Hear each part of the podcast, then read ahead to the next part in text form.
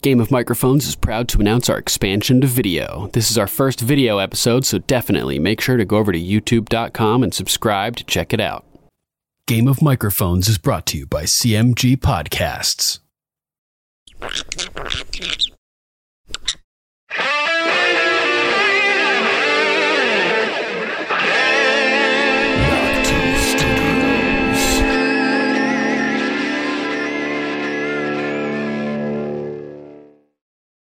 Would you have done it?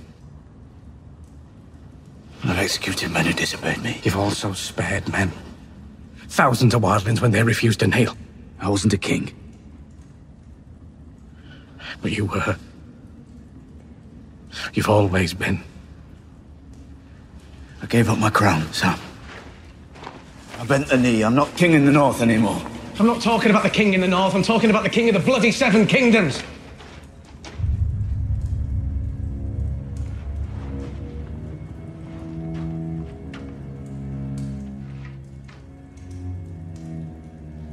Your mother was Lyanna Stark.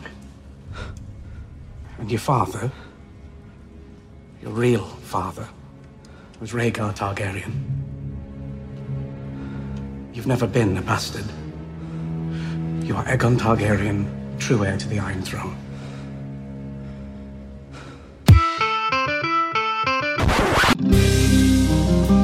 And now, from the crypts of Winterfell, it's your favorite podcast of thrones, Game of Microphones, with Sir Duncan and Lady Rachel. Winter is here.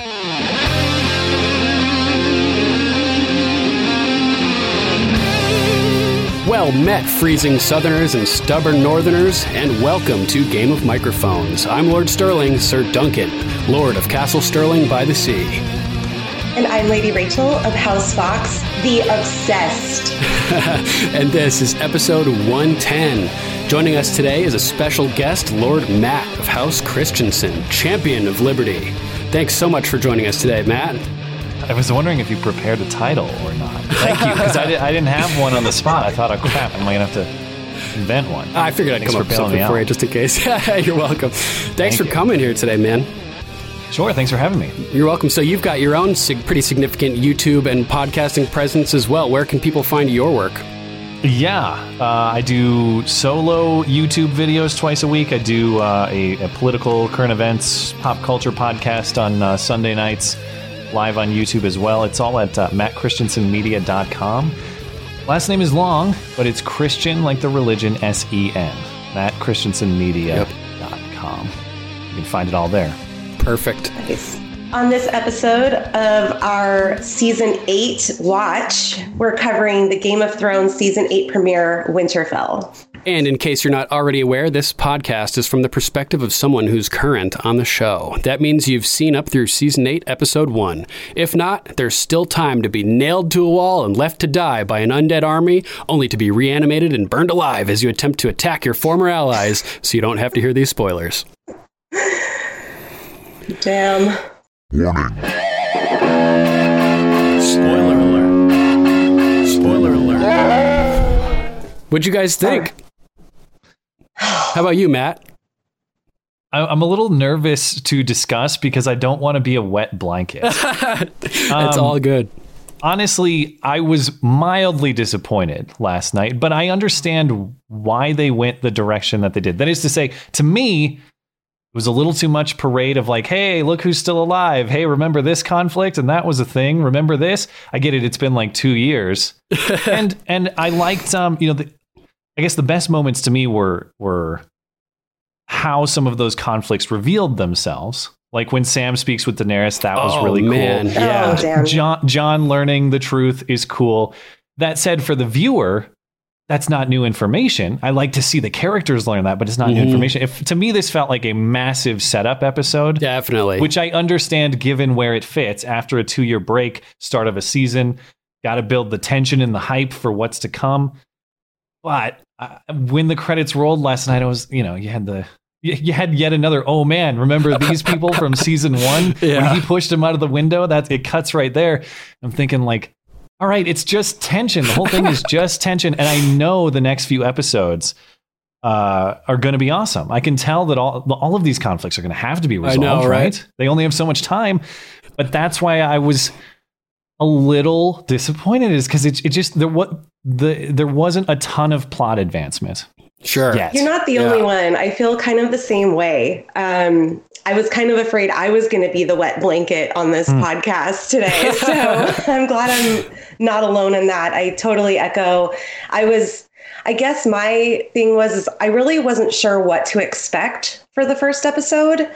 You nailed the first scene though. You you you called exactly what happened with the first scene. You predicted the first shot we would get would be, you know, the, the crew arriving at Winterfell. So nailed that. And boy, was that an incredible scene. Um, I liked, you know, I echo what Matt's saying. I liked the reunions, but I felt that it was just ramping up for an amazing season 8 Mhm. So I, I, I think there was so much hype because we've been missing this show for, you know, almost 600 days. And I was like wanting the Game of Thrones aspect back, but we do need to kind of reacquaint ourselves um, with the characters. So I just feel, I felt a little melancholy, I guess, after Sure, I feel it you. ended. It just sucks that we have a setup episode at a time where we only have six episodes left. Yeah, You know what I mean? Like, it, mm. if it was like the beginning of season four, season five, we get a total setup episode, it wouldn't be a big deal because there's 10 episodes, still a whole series left. Now there's only what, like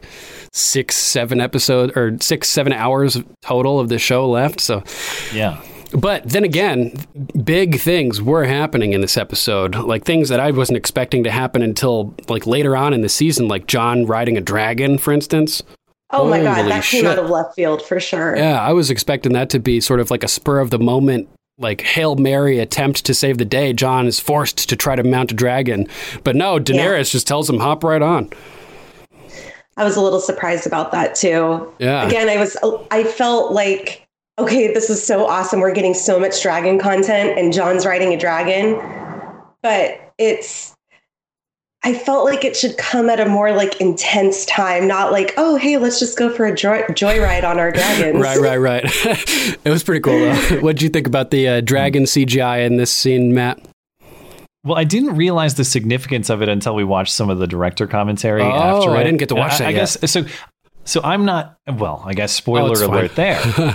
but but uh, I'm not. I'm not like the biggest Game of Thrones nerd of all time. Like uh, you know, I, I enjoy it, but I don't know a lot of the ins and outs. I was not aware that only Targaryens can ride dragons. Uh, apparently, so so this was the, sort of the tip off. And the director, I forget which one, but he was saying uh, th- this is a, a tip or something that should have kind of clued Jon in prior to the reveal, but Jon's not and always Dany the is all, quickest one. yeah, to- Jon knows nothing. yeah, he knows nothing. So I, when I was watching the scene, I that didn't click to me. I didn't think, oh, he should realize that only Targaryens can do this. So right, right. you should take this as a massive clue. But I guess Jon was in the same position that I was, which is like I just figured a guy can ride Just a dragon rolling if he it. wants, as long as the dragon doesn't eat him or something. It, I don't think it's like I thought um, that too. Yeah, it's not like a law of nature that only Targaryens can ride dragons, but Targaryens with their Valyrian blood are much more easily accepted as being uh, like allies to dragons. They can like Right. smell it. Okay. So, so there, there have been instances in history, in Westerosi history, where other people have mounted dragons. Like I think somebody managed to mount Sheepstealer or you know one of these wild dragons in Westeros.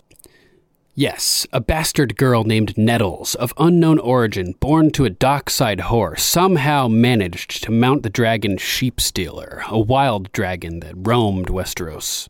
But it typically, yeah, you're right, it's just Targaryen. So this happened, and there were a couple other things, like Jon saying that in the, the towards the end of last season that he doesn't enjoy what he's good at. That was referencing how he doesn't like killing, even though he has to, and hmm. it it perfectly mirrored what Barristan the Bold had told Dany about Rhaegar, her brother and Jon's father, who also was great at killing and sword fighting, but just didn't enjoy it. wasn't his thing. So that there's all these little things that have been happening that'll be clues for Dany as she as the pieces are put it together and she's Shouldn't told. this have been like the biggest clue though? Totally, Like, this- yeah. Rhaegal lets him ride him. Yeah, so like yeah. didn't she be kind of on that thought process of okay, Right. He's riding a If- dragon. if she hasn't figured Could it out be a yet, like as far as she knows, she, he's a snow, so there's no reason for anybody to think that he's a Targaryen per That's se.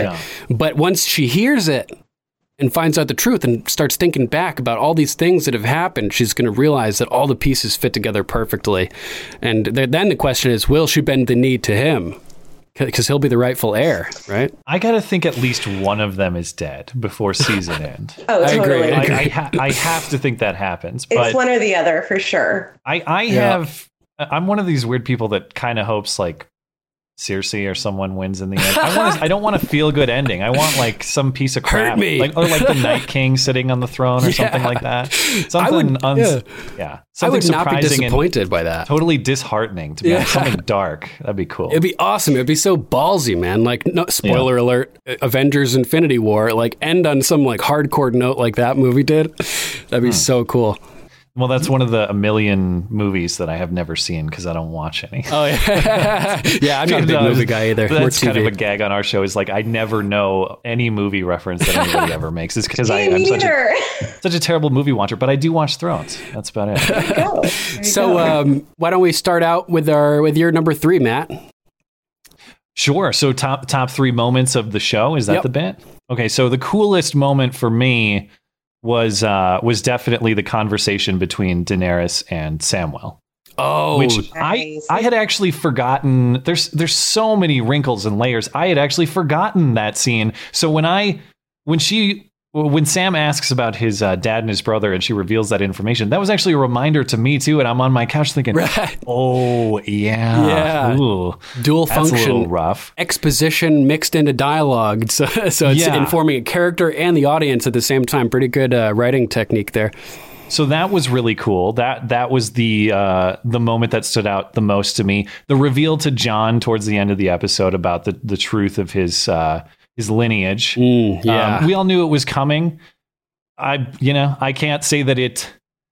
Ex- um, I can't say that it exceeded or or failed to live up to my expectations. I thought it was well performed, and and um, I guess it was kind of cool that he learned through Samwell too. You kind of wonder Yeah, how is that information going to come to him, and it was kind of nice to see that what is difficult information that he almost seems to deny for the purposes of loyalty or whatever else, loyalty to Ned and loyalty to Daenerys. yeah, it's pretty crazy. To learn that through a trusted friend, I think was kind of cool. Um, and then third, I actually don't even get this. Maybe you guys can explain it to me what was going on. But what was this at the wall? What was this like thing of dismembered body parts and the screaming the kid? spiral. Like that was Yeah. that freaked me out when that thing started screaming and they lit it on fire. pretty crazy, I don't right? even know what was going on there. I don't even so, get it. so that kid was the first kid that we saw in this episode. Seven Oh. or eight year old Ned Umber, who was like he was Ned Umber. clamoring around, climbing up to get a view of Daenerys and Jon as they're arriving. Mirror, that was mirroring what Arya did in season one, episode one, Right. when King And Robert was arriving. Yeah, they're all climbing, trying to figure out what's going on. So that kid gets sent north to to come back with his house to Winterfell for safety, but he's intercepted because the the Night King and the army breached the wall at the end of last episode. So now Yeah. they've moved down, and that guy's castle, um, Last Hearth, is uh, is the closest castle to the wall. So Oh, it so that actually wasn't at the wall. Yeah. That was nearby. Yep. So Tormund, Giantsbane, and Beric and Dolorous Ed and those guys, they were headed south from the wall to try to retreat to Winterfell, and they're basically chasing the Night King's army, who breached the wall and are are causing havoc. So they're coming acro- upon the ruins of the havoc of the army, and they're like, "Oh my god!" So it's super sad that we see that kid running around having a good time at the beginning of the episode, and then he's nailed to the wall at the end and Yeah. set ablaze. Hopefully, that's the like last s- Ned we see die on Game of Thrones. Oh, he's also NED, the same Yeah. name? Yeah. Okay. Yes, yes. I, I believe he was named after Ned Stark, if I'm not mistaken. Okay. And these like spiral symbols, we've seen these symbols from actually the very first pilot episode when the Rangers range north of the wall. They find the wildling body parts arranged in kind of like this circular, um, you know, symbol with a line down the center of it. Um, we also get the spiral pattern at the fists of the First Men with the body parts of the horses. And then we also get it. When the Um, Night it- King is created.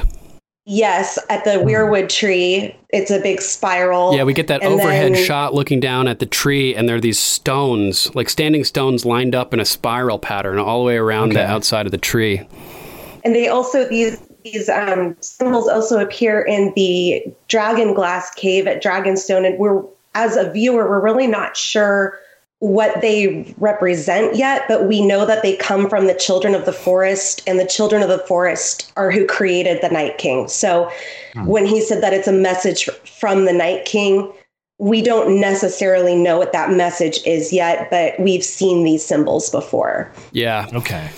Man, what a heartbreaking scene when when Sam learns the truth about his family. I mean, there was no love lost between him and Randyll. So he, while he was shocked, I don't think he was necessarily too upset about the death of learning that his father died. Um, but he, you know, he says, "Oh, well, at least I'll be back, allowed back home. You know, now that my brother's Lord." and Yeah. you know, you think everything's like kind of all right. Well, we know it's not. But uh, she drops the news on him, and man, what a piece of acting by by um, this actor here. Um, I'm I'm drawing a blank on his name at the moment, but man, he this huge frown Oh. on him, and he's he's And it's like shaking. and- blubbering lip. yeah, it's it's really hard not to to feel sympathy for that character when when watching that scene. Um, man, yeah. What did you guys think about about that scene? I'm just glad that Dany was brave enough to tell him and make that connection Right. and be the one to bear the news. I'm surprised that Jorah didn't notice. You know, Jorah knew who he was, although maybe Sam didn't tell him his last name at the Citadel. Hmm. Not sure. I can't Um, remember. I can't remember. I, I don't know. I remember that their conversation at the Citadel was mostly surrounding that um, he was a Night's Watchman and served with, With uh, Jor. his father. Right. Yeah. So we learned that you know Daenerys is informed that Samwell basically saved her best friend from the grayscale, and then the situation totally reverses as we learn that Daenerys murdered Sam's family, and so she's es- es- essentially thanked Samwell for his good deeds by destroying his house. Yeah. well, just- at least he gets to keep the sword that he was hoping for a pardon with.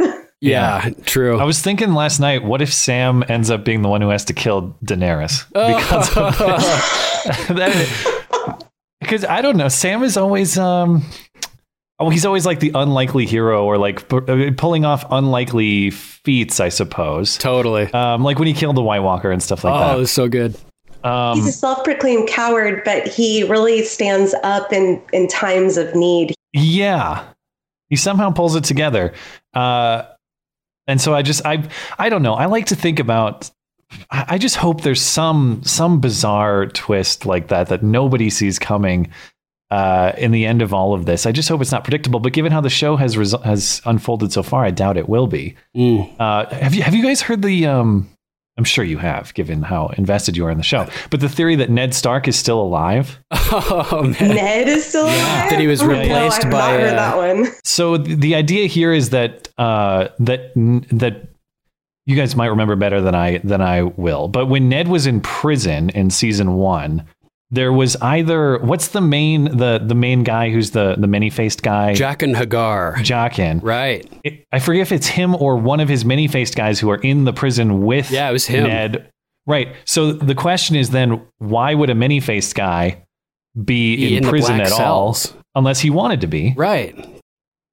So the idea is that Ned was not actually executed, but somebody many faced into Ned, and Ned still lives and is going to return. I, I don't know. I want to see something like that, Dude, that would be uh, so crazy. This kind of sounds like my Littlefinger theory. Oh, yeah, what's true. that? What's that? So I um I've watched the series more times than I care to admit. and Hmm. over the course of my many rewatches, I started getting this feeling that when Littlefinger is up at Winterfell, he pays a faceless man to take his place in his death. Oh, Because we see okay. him hand a girl a coin. It's an iron coin, Yeah. and she whispers to him if you turn it up super loud or put the subtitles on, she says, Your time is up. And he hands her a coin, and his was it grandfather or great grandfather was from from From Braavos. Braavos, yeah. So he has this also Braavosi connection. coin. Right, and he, he was I would- known for squeezing gold out of the Iron Bank, basically. So he has these Braavosi mm. connections. Connections. Yeah. So I- I, think he's alive still. I wouldn't be surprised if we get one of these many-faced surprises like this. I, I bet that'll happen. Whether it's so. Ned or Littlefinger or somebody like that, somebody who's presumed to be dead or thought to be dead, will return through this mechanism. I have Yeah. hope for that. I have hope I too. like That'd be so cool. The Syrio Yeah. Forel is the other big one that people think may still be alive. Arya's water dancing teacher. Oh yeah, yeah. Okay. People think he could have been from replaced Braavos. by a Yeah. He might have a connection. yeah. S- Huh. So what's uh, what's your number three, Lady Rachel?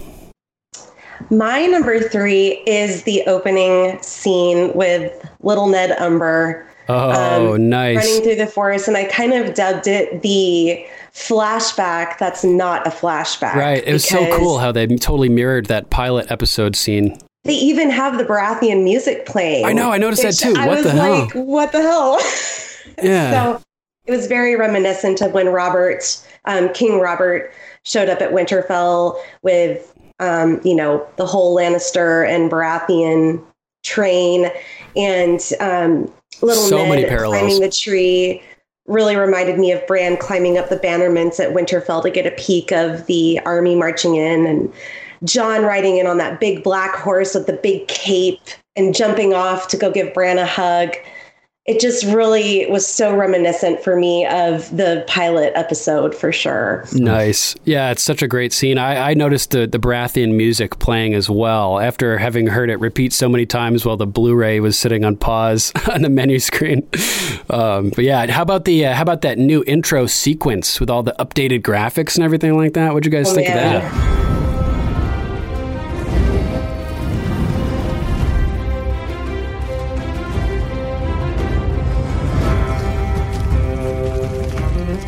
I I knew when I saw that like little ice trail Yeah, the going tiles down flipping down. and it ended at the last hearth. I knew that something was going to happen at the last hearth this episode. Every episode, we're going to see those tiles go farther and farther, and we're going to see the ice expand farther south. I bet. I think that's what they're going for. And um, we see the crypts of Winterfell. I really think the crypts of Winterfell are going to be key in whoever survives the Battle of Winterfell. I think the crypts are really going to play a huge role in that, um, survival wise, because they're supposed to be miles deep. Um, Winterfell in the books is set on hot springs, so it stays.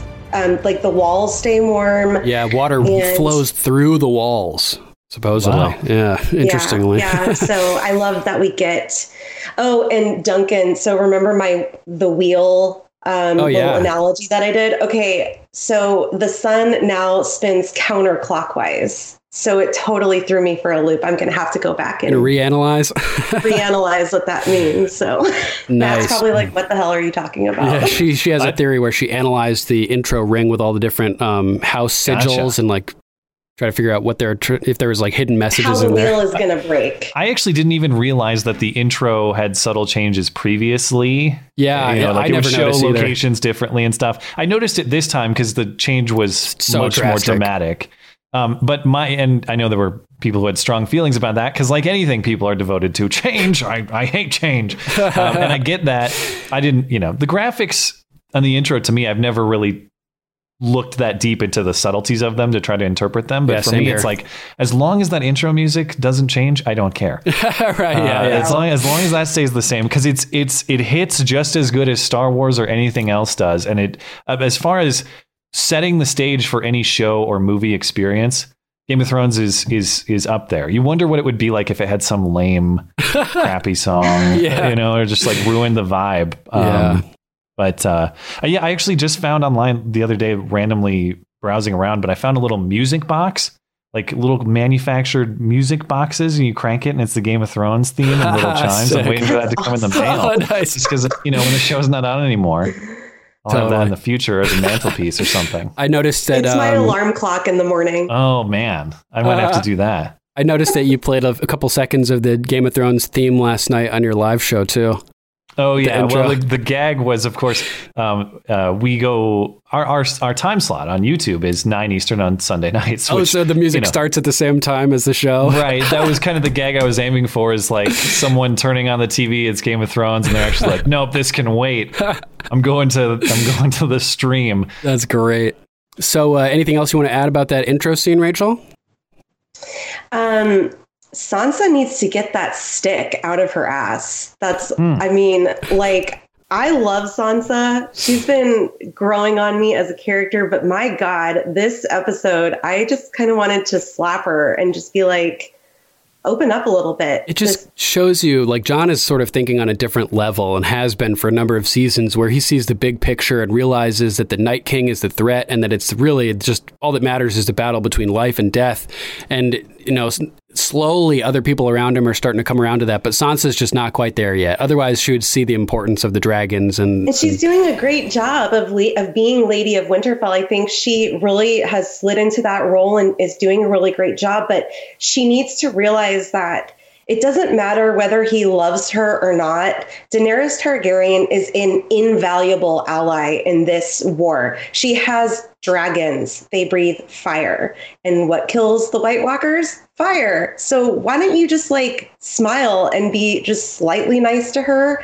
I just feel like that tension, it's either going to grow to some type of climax or they're going to have like a little heart to heart and kind of get on the same page. And I'm hoping for that, but this is Game of Thrones. We got a little bit of a heart to heart at the end of this episode when uh, they sort of connected, and Jon was like, "Do you have any faith in me at all?"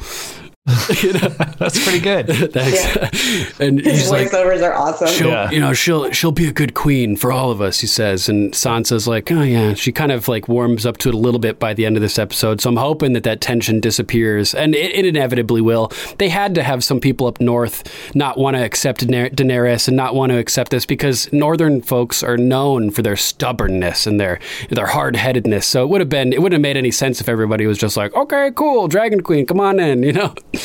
I, I agree. had difficulty interpreting some of that conflict. That is to say, is is it something about Daenerys uniquely that Sansa dislikes, or is it just her her protectionism Good for question. her house? I th- Uh, it- well, that is to say, could Daenerys be anybody and Sansa hates her the same, I think that or is it something um, about Daenerys? It one Daenerys is the son, the daughter of the Mad King, and the Mad Hmm. King murdered their grandfather and uncle. That's right. Um, okay. So that's kind of crazy too. They don't trust the Targaryens. Yeah. The North just don't like the Targaryens in general. And I think that's where some of this distrust might be stemming from. But I also think it seeds that Littlefinger planted about Jon yeah, he bending the knee to Dany Yep. because she's beautiful and Right, he okay. wants to marry her. It's Yeah, so I fucking think Littlefinger. He's still screwing us over she's from the trying to figure out like are you bending the knee because you want some of Dany or are you bending the knee because you truly think that she can win this war against the Night King?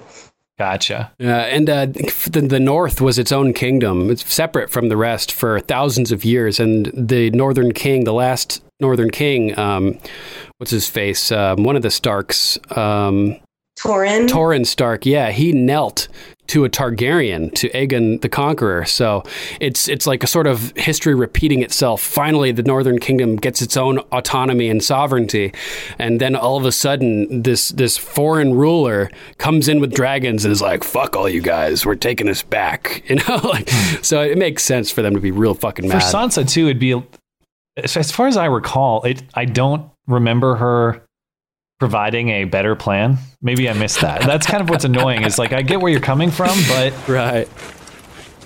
You're right. It's a bad plan. What's your plan? uh, unless you have um, even the part in this episode where she's kind of bitter, like, "Well, I didn't plan to feed these armies, and what do dragons even eat?" Like, well, uh, good problem to have that you have dragons. Right. We'll figure out how to feed them. and the largest army in Westeros now. Yeah. These are all good good problems. Yes, they pose issues about, you know, provisions, but you know, I'm sure Dany's probably regretting burning up that loot train Oh, last man. season with all Such the a provisions. That was They should have turned them north, but Yeah.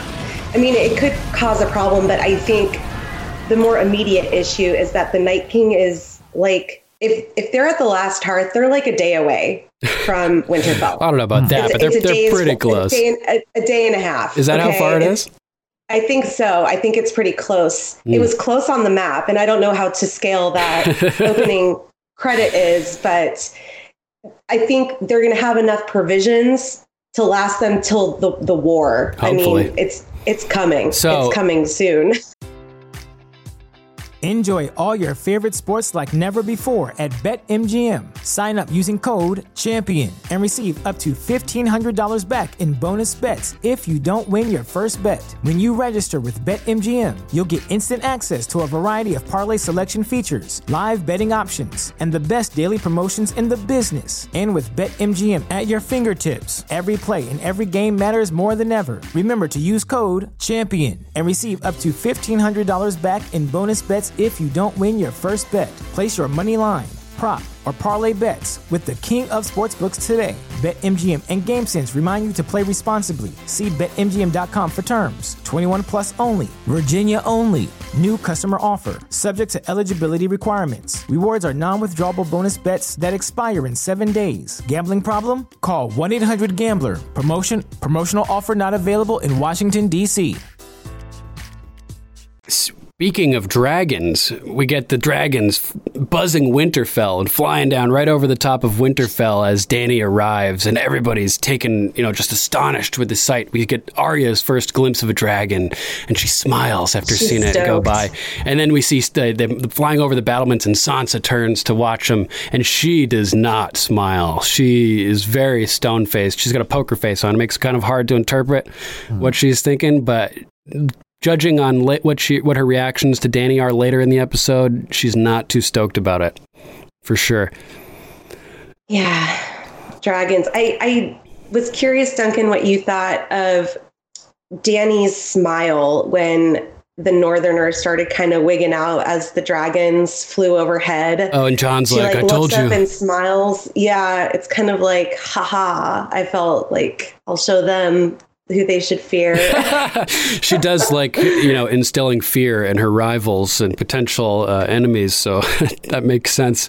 We also got we got Arya seeing Jon, and then just disappearing after she sees Sandor. I was wondering why do you guys think that Arya wasn't there to greet Jon when he finally arrived? I mean, those two are like two peas in a pod. You know, he made her needle, and they just like had such a close bond. It was surprising that Arya wasn't there when he when he got off the horse. Um, I personally think she wanted their reunion to be private. Yeah, it makes sense, and it could have been clouded by drama if the Hound was there, and you know that they're being reunited at Yeah. the same time. That's kind of what I was thinking. Yeah, that, I'd forgotten about that too. There were so many of those moments in this uh, in this episode of Yeah. like, "Hey, I remember you. Oh yeah, you."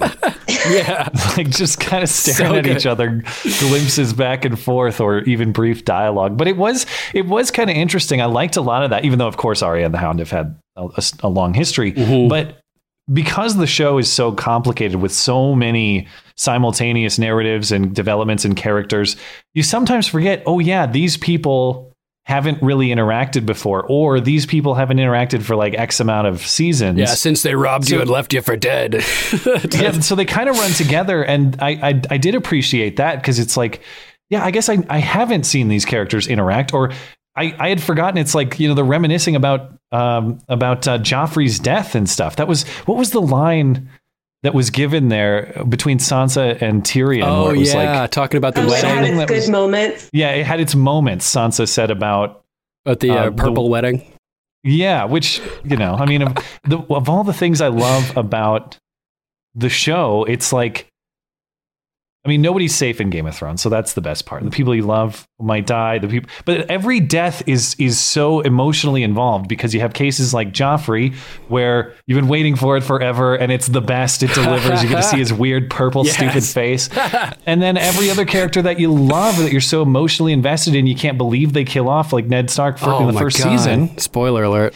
and uh, and and that's why I love the show so much. Like I, I tailed off of The Walking Dead because so many of the the main characters were pretty safe. They had some hmm. high profile deaths. I'm not. I don't want to spoil for anybody who's watching it or whatever. but but it just you got the sense that like okay here, oh no, the the main character's in peril again. Look at him Yup, narrowly yup. escape. I can't believe it. That doesn't happen here. It's like it's- on several occasions in the show, it's just you, you you're in those spots where you think no they. They're not going to do this. Are they? Really? They're going to do this? And they go through with it. And then the credits roll. You're like, all right, cool. Yeah. They that's that's how they get you. Totally. That's, that's why I love the show. So good. Nobody's safe. Did you Yeah. uh, did you watch the show right off the bat, Matt, or did you jump on board later? I did not actually start watching it because uh, I've I've never been um into like that. What would you call the genre? And not Right, like, like- fantasy, fantasy, Yeah, I don't fantasy, even know. medieval. kings and queens and dragons and all. That's never been my thing. So I always thought like ah that's some that's some nerd crap. But then um, Same here, I man. had some people tell me to get into it. So I actually did not watch it until the end of season seven. Oh, And wow, watched season seven. yeah. Damn. And then I want I, I so I started that, or maybe it was around the start of season seven. I started watching like August, September 2017. Nice. So was Nice. that that was around the time that it was like during that season's run, I think, right around there. Yeah. Yeah, right after And- season seven ended. Yeah.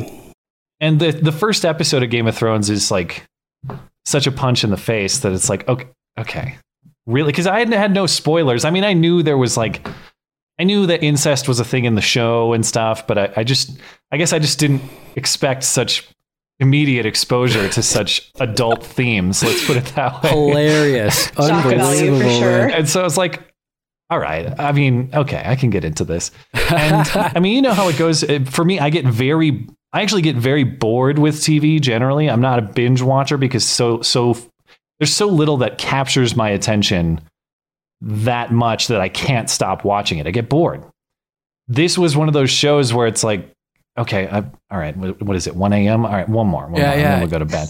That kind Oh, of thing. So good, man. Uh, so I actually finished watching it, watching all, all through seasons, all through the seven seasons within like six weeks or something like that. Like I watched it aggressively, Sounds about and right. And then we watched it uh, all the way through again, like November, December, January this year. Nice. to refresh. Yeah, and that was really fun because I watched it with someone. Um, I didn't catch all the episodes.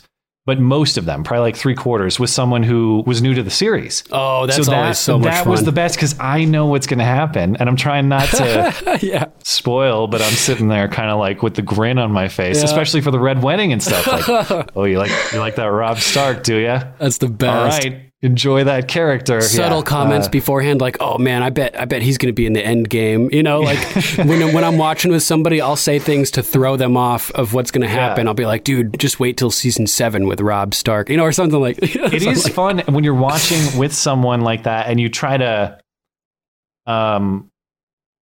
Yeah, just ask them questions about like where do you think this is going? Like, what do you think is going to happen with this person or this thing? preserve and the then they try to, and then and then they they try to have that internal battle in their head where they they can't decide if they want to know or they don't like Yeah. they want the spoiler or they don't and that's always really fun so um, totally. yeah so I, I I should have watched this show you know through its through its whole run but that's the thing too is like when you watch it when you binge it the way I did when you want to know the answer to what happens you have that immediate gratification Yup. now oh my god. You know, now I'm watching it in the same. Everybody who watches week by week. It's like, ah, you know, I'm really thirsty. I thirsty couldn't for sleep these last night. Welcome I watched it club. twice last night. Oh, you watched I it through twice. I, I did. I I watched it with my husband, and he called out some things. Like he immediately called out who Bran was waiting for. Oh, And I nice. was like, oh my god, That was so crazy. cool. I was like an old friend, huh? I wonder what he's talking about. yeah. And I mean, I know Should we have were, known. It's we so were obvious. podcasting earlier today than usual, so I wasn't sure if I was going to have a chance to like rewatch it Yeah. before we got on today.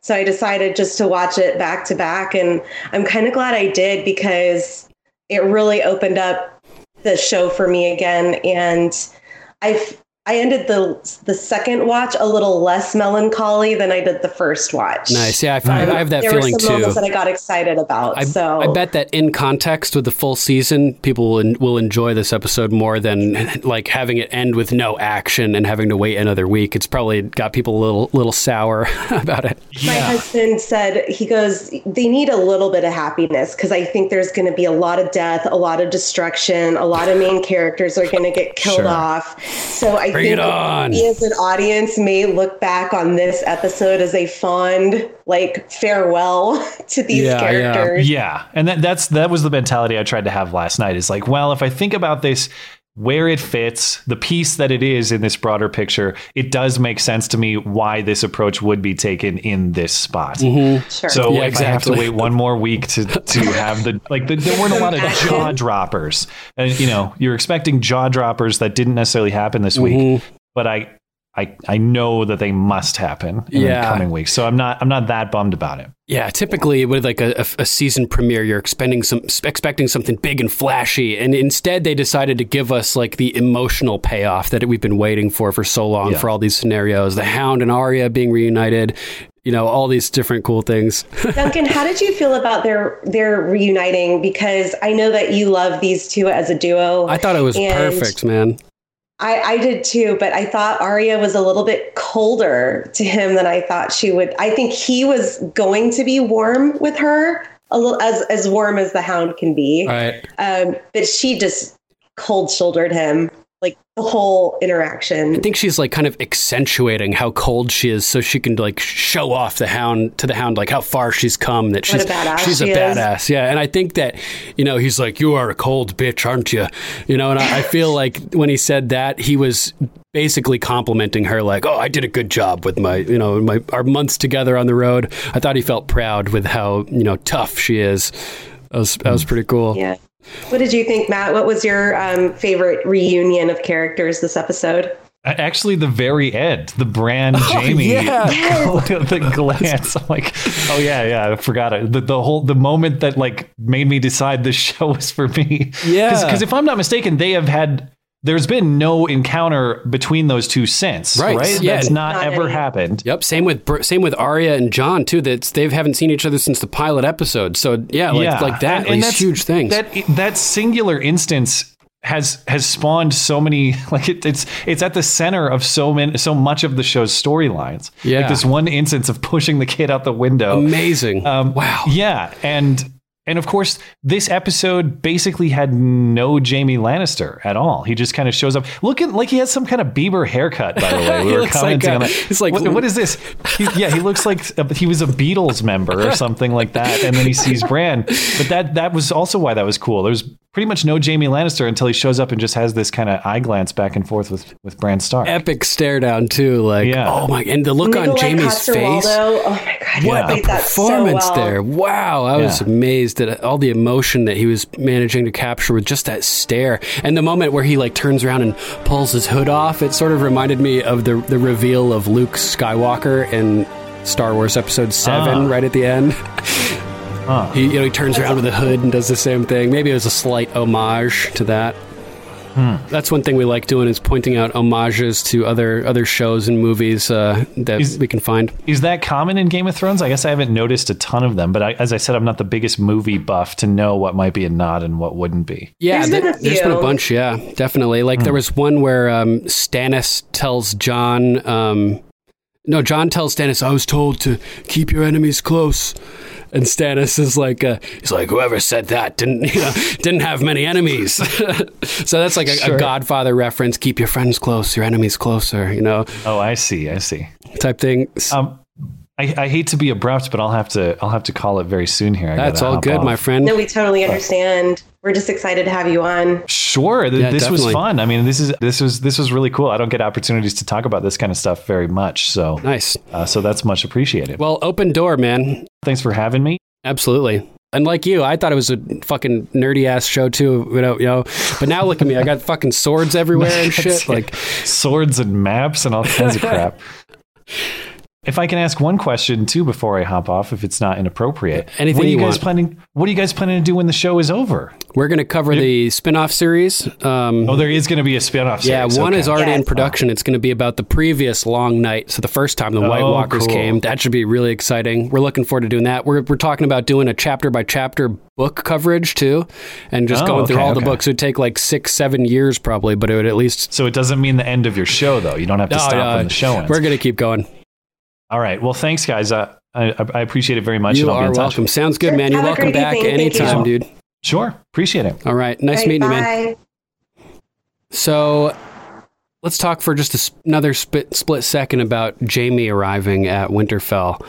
Um, yes. Man, all, after all of the anticipation for the years leading up to this moment, it it was fantastic to see that look. And out of all the epic stare downs that we've seen on this show, like like Tyrion and Tywin during the trial trial, or Jon and the Night King at Hardhome. Um, this this is right up there, man. With with those ones, what do, do you agree? What do you think? Um, I totally agree. And again, I'm going to echo my sentiment of sometimes the wordless scenes in this series are always the most impactful for me personally. Great point. There, there was nothing said between the two of them. It was just their looks. And Nikolai Coster-Waldau just nailed it. I mean, absolutely nailed that performance. He's just kind of scanning Winterfell. It's been almost a decade, or, you know, I guess in our world, it's been almost a decade since he's been to Winterfell, but hmm. he's kind of looking around and you know, Smiling. he was smiling, when he left around smiling, Winterfell. yeah. He's probably having, you know, memories and then he scans over and there's this creeper sitting in a wheelchair, like just Just still staring as at him. staring at him. Bran was creeping a lot in this episode. so many, like looking up at Tyrion too, and he was standing on the second story after talking with uh, with Sansa. yes, yes. Bran is he's a great creeper, dude. he- he's got I- creeping I'm down. Creep like Bran. Lurk like Arya, creep like Bran. I like it. That's great. Yeah, Yeah. man. Um, and so that smile as he smiles when he looks around Winterfell, reading into that, it could have some interesting implications. It could be like a relief that finally he feels like. Remember what Theon said to Jon about every step you take is is the right step you know? I think maybe maybe jaime feels like he's finally starting to take the right steps again you know? And now he's Yeah. on the side of the good you know the, the on the side of life standing with people that that he loves like tyrion for a cause that he believes in. I feel like um, he feels like he's on his path and he's doing good at this point which makes me worried about him yeah, that's true. Anytime Um, anybody's happy or like smiles or something, I'm like, fuck. Well, this is this this whole that whole idea is I feel what this entire episode embodies is people are a little except for Sansa who's pissed because she's just being a sister and you know her brother's in love kind of thing but I really feel like I mean Dany and Jon going on a dragon joyride through these canyons and making out in front of a It's waterfall like the, and the Aladdin music starts playing as they're like, yeah, you know, it's like I love ride. it as a viewer. I, I of course want to see dragons. We got so many, so many, like so much screen time of dragons this episode, which I loved. But I feel that that was kind of like their farewell. There, there's not going to be another moment in this series that they're going to have a happy moment together. In my opinion, I, I truly feel it, that it hurts. I, I know to, you don't. I don't. I know you don't watch like on the next episode, but Uh, I think the Battle of Winterfell is going to come sooner rather than later, and I'm calling it. I think it's going to be episode three. Damn. Okay. That I mean that would. And I won't spoil. I won't spoil why I think that, but the biggest reason is I looked at the times of the episodes, and episode three is the longest. Mm, just that. um, Just that's a good reason. and just kind of where the Night King is on the map. He is in between the Last Hearth and Winterfell. Mhm. So it's if it took him, you know, however many days to get to the Last Hearth from the Wall, he's not too far away. I mean, it's not like a month away. It's a few days. I think at- what Castle Black is like a two week ride from Winterfell or something like that. Is that right? But I think from Eastwatch Eastwatch to the last is. hearth is let's see. Let's time. let's consult the map.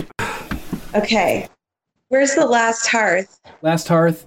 i- Oh, actually, actually, yeah. Last Hearth is like, like just over, just under halfway from Castle Black to or to Winterfell. Yeah, so so the Night King is in between the last hearth and Winterfell. Oh man. So it's like a little bit of space. So that's what I'm saying. I think they're only a few days away. Yeah, I think you're right. That's Um, fucking hardcore. Yeah, so I think the Battle of Winterfell is going to be episode three. All right. So what happens after the Battle of Winterfell? Does Winterfell fall and they're forced to retreat to King's Landing, and that's what I think they're going to be forced to retreat to the Iron Islands. oh, the Iron Islands. Ooh, oh, how about the Because- Eyrie? How about the Eyrie? Oh, that would make Well, sense. Sansa has connections there. The Eyrie Oh, the dragons. The dragon. But the Iron Islands also.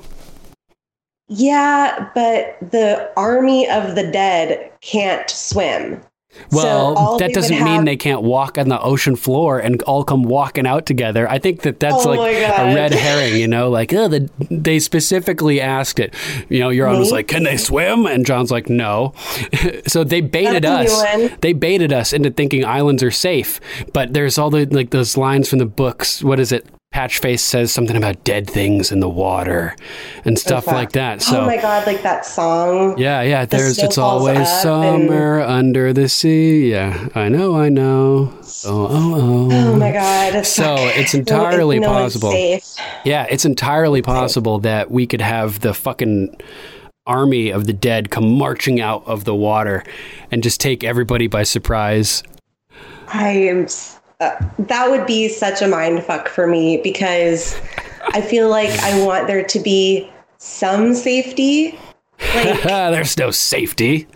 you know, so okay, the Eyrie. So let's say just for argument's sake that the dead, well, maybe the Eyrie is then the safer place because we've seen the undead jump off the mountain at Hardhome, but we've never seen them climb like a large distance. And like I mean, as like spasmodic and jerky as those guys are, you know, it I might be kind of hard to climb. off, you know, Be like so World War Z, just- would be a safe place. yeah, yeah, it'd be like World War Z just building a giant fucking ramp of undead to Yeah. climb up. Oh my gosh. So what's next? I think it's my number three, right? Yeah. What's your number three? My number three is Jon and Arya reunited with a surprising Okay. dynamic.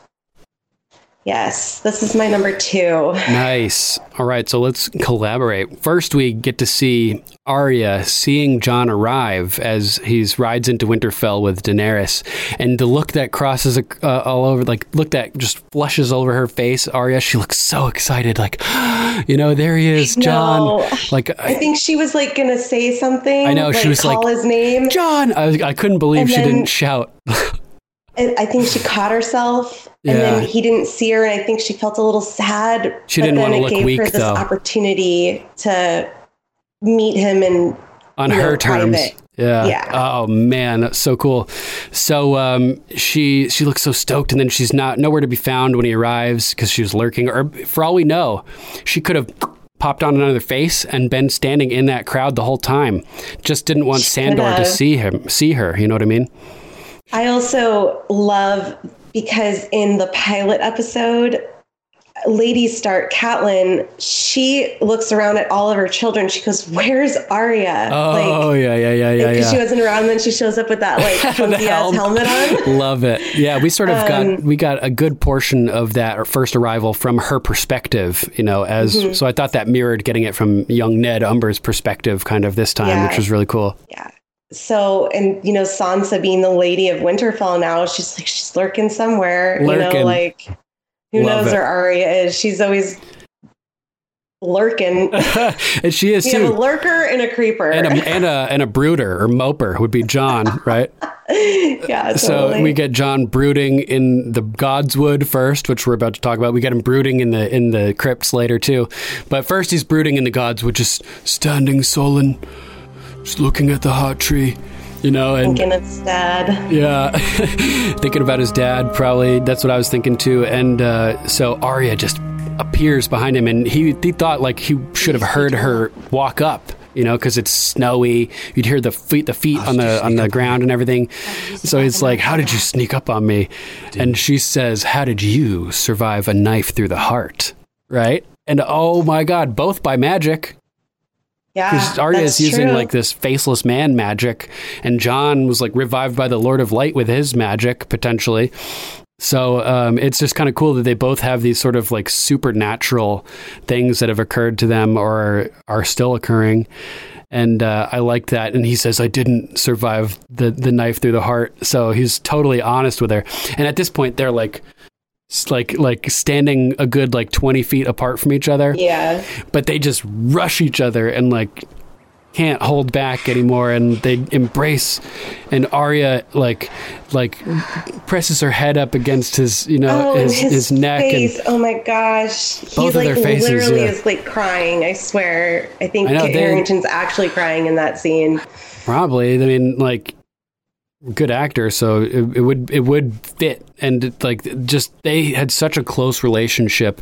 And he the, one of the first things he uh, he does is he looks down and sees needle and he's like you still have it. And and have you ever used it?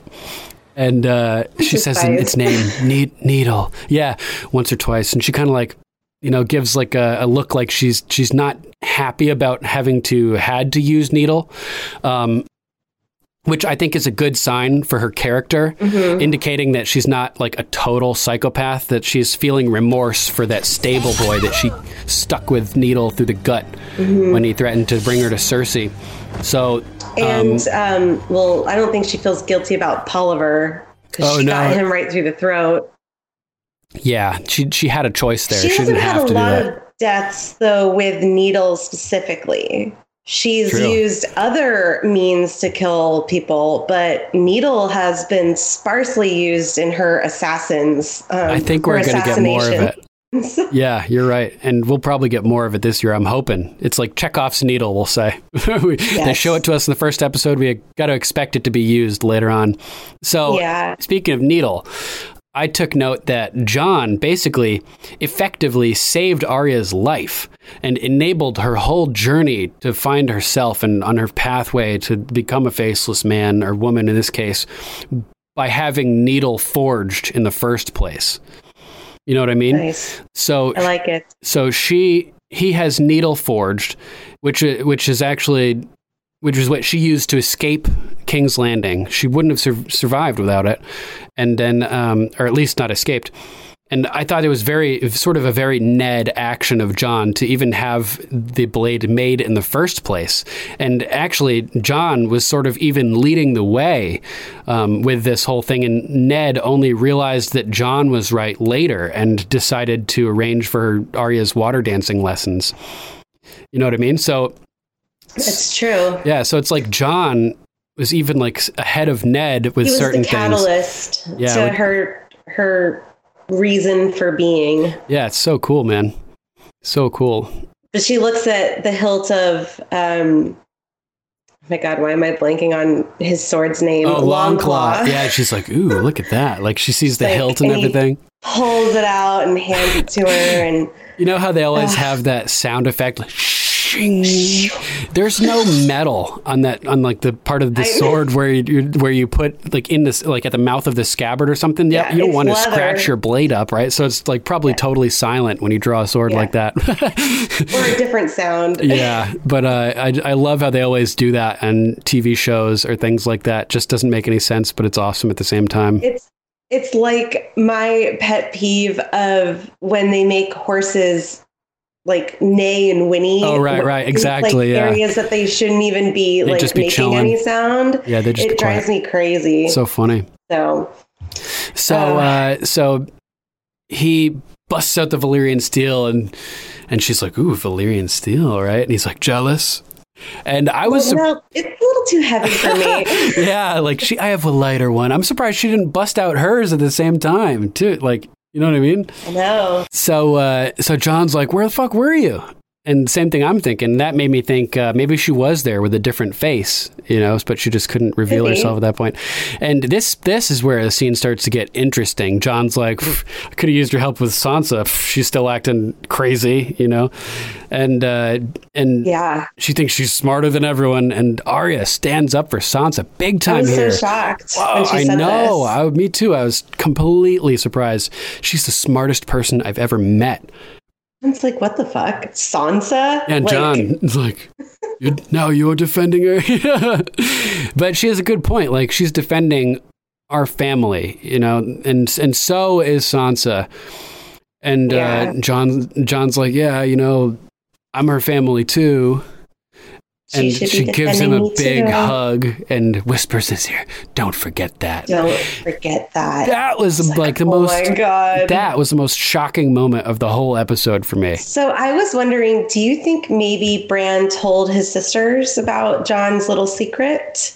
And she's like saying in that moment, like, oh, gotta be. don't forget Gotta that be. you are still family. Has to like be. you're still related to us, even though you're going to find out at the end of this episode that you're a Targaryen. Yeah, you nailed that. I would I back that theory. They have to all know and she she knows that it's not her responsibility to tell him because she's not the one that discovered it. So she yeah, she and I also knows thought that's uh, maybe another reason that Sansa was so standoffish to Daenerys because she knows that they're related and that they're in love and and that it that could be kind easy of for like Jon to pick sides with her. yeah, yeah. Damn, that's crazy. I didn't even think about that. They could be worried about like Sansa and Arya could be worried that Jon may turn on them, Yeah, which is yeah. mind blowing. I just got that feeling of like I the way she said don't forget don't forget that like we you're going to find out very soon here that we're not going to be we're not brother and sister anymore but we are still cousins you know Uh-huh. it's like we're still family and I think I Technically, trying to- he's closer related to J- Daenerys than to either of them yeah yeah by one degree. Crazy. So I was trying to figure out when I was rewatching it, um, reasons for it, it came about when Sansa was being kind of a bitch to Dany. Is why be so standoffish to the queen? Like what? What could that? How could that benefit your situation? And I think it's just because She's- she knows she knows the situation. She knows that they're related. Very nervous about you know, losing Jon to Dany type thing. Yeah. Wow, that's Yeah, crazy. And also, I like And that. also just the fact that she knows that they are like in love and that there's incest going on and Oh, right. She's like, know, "Ugh, gross. Like, she might be just a little like put off by this whole um union and have preconceived notions and that's why she's so standoffish like you mentioned with Littlefinger too, um, the fact that he was planting seeds in her mind that Jon was mystified by Daenerys' beauty and things Mm-hmm. like that. It could easily um, be, um, you know, something that is sprouting and making her worried that Jon is um, neglecting duty in favor of love. You know that that theme Yeah. that we keep talking about, um, love being the death of duty. Um, wow. Speaking of uh, love being the death of duty, I think we need to talk next about. I think the this the is it the next scene with with Lyanna Mormont and everybody all together. um the next scene that we actually jump to is Qyburn Oh and man! terrible news All right, all right, we're getting ahead of ourselves. Let's let's continue on track. We'll get to that scene eventually. Yeah. Little Lady Yes. Lyanna. Okay, so moving on to my number two. Now that we've covered my three and your two, my number two is Bronn being hired to kill Jaime and Tyrion. what the fuck Fuck, dude. Bronn oh the betrayer. God.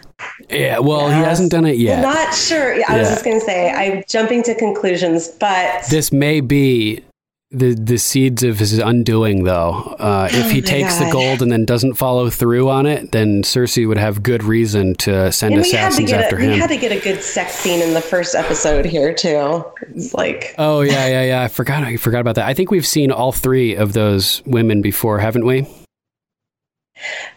I know we for sure see the redhead.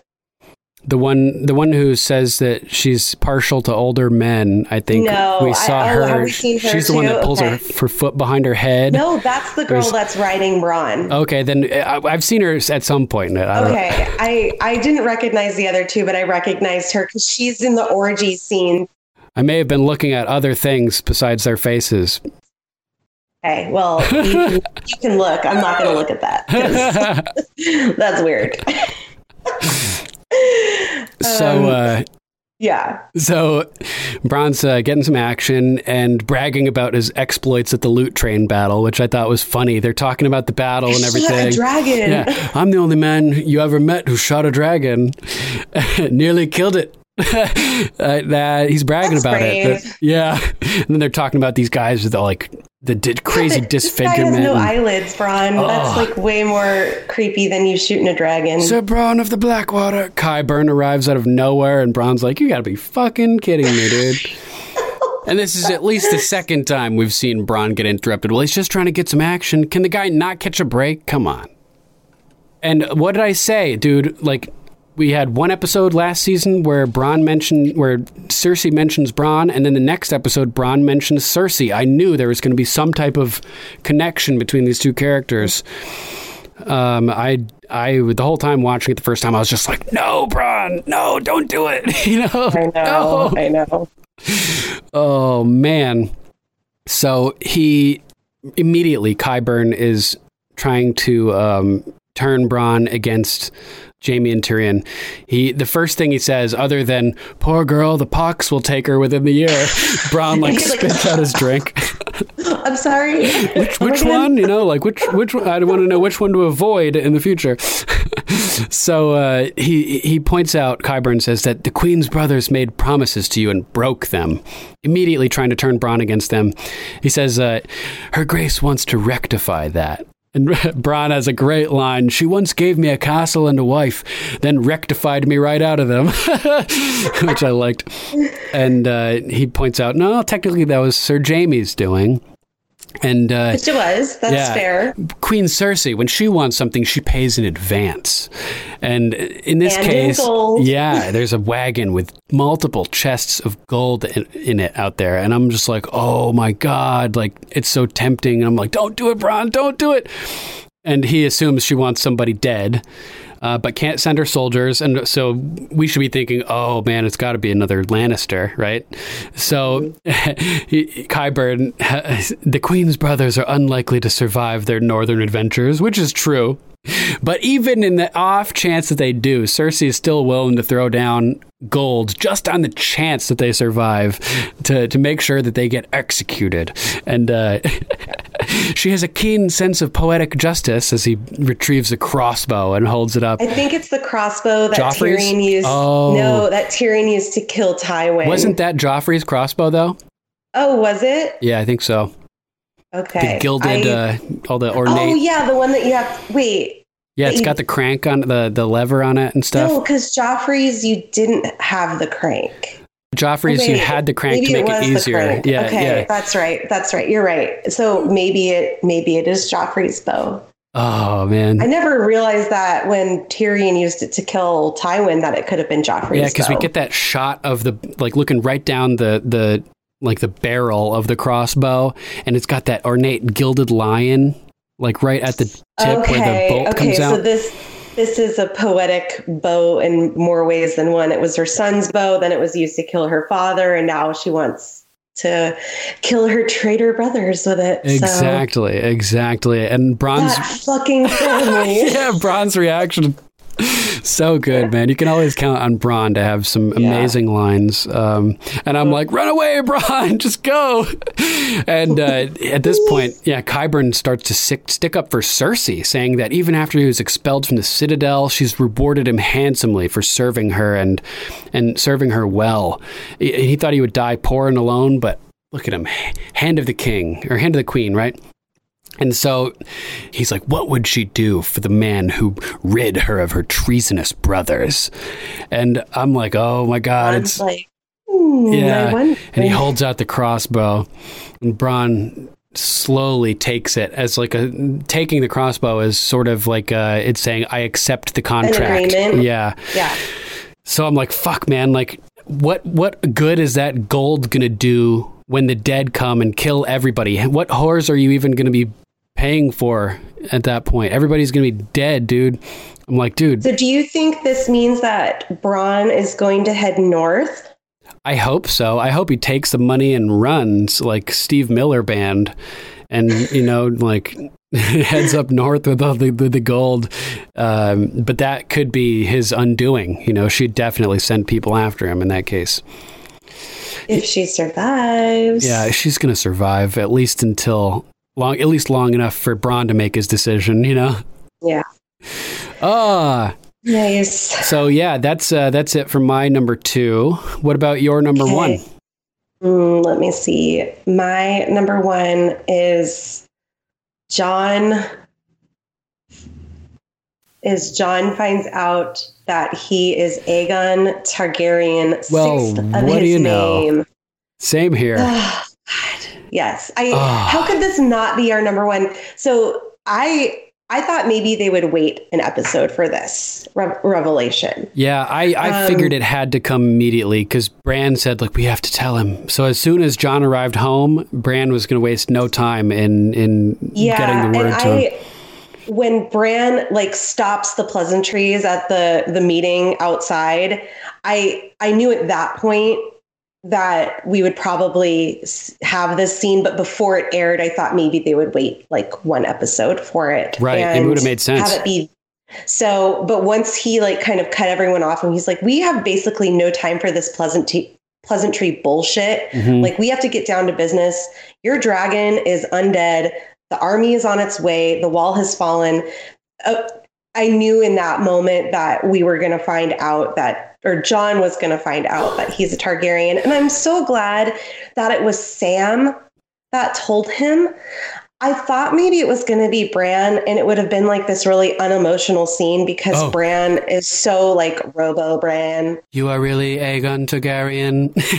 Yeah. And so I'm glad that Sam was the one to kind of help him through processing this ridiculous revelation. yeah, that was really cool, and I also liked um, that. Or I, I, I not necessarily liked it, but I was concerned because Sam had just found out the truth about the toasted Tarlys, you know, the toasted Tarly truth, and uh, so he he was mad at Daenerys, and as we saw, he encouraged Jon to um, to take his rightful place as king in the nor- of the Seven Kingdoms. So he's he's mad at Dany. He's encouraging Jon to assert his position.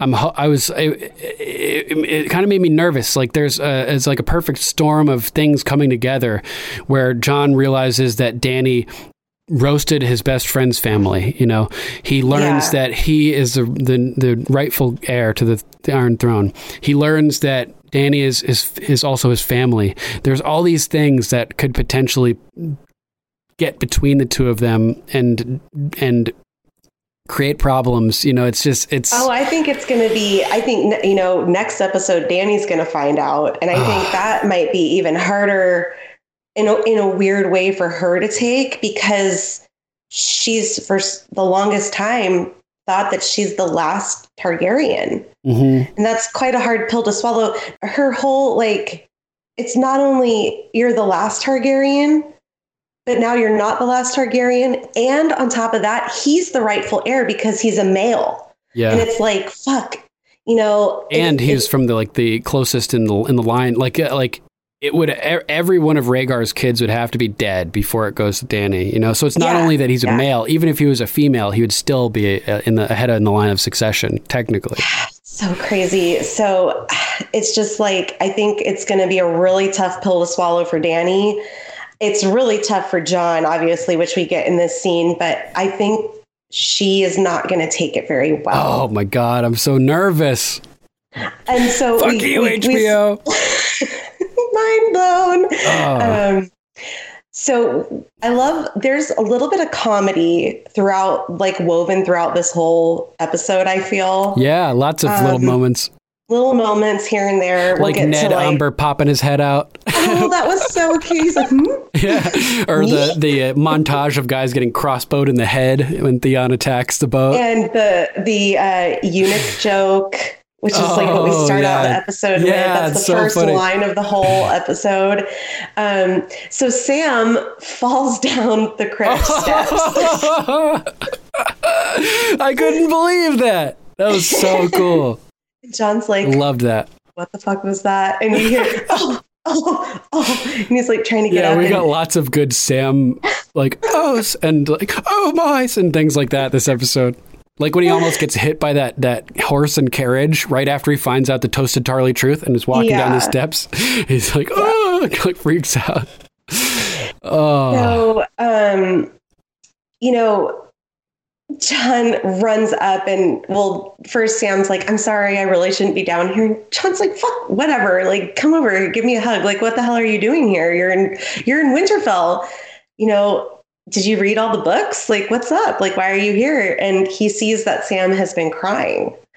Um, there is like a little tear still left on yeah, his he's face. he's definitely been. Yeah, he looks pretty like upset. he's. hmm Um, It's sad. So Jon's like, Well, were you hiding from me? You're in Winterfell.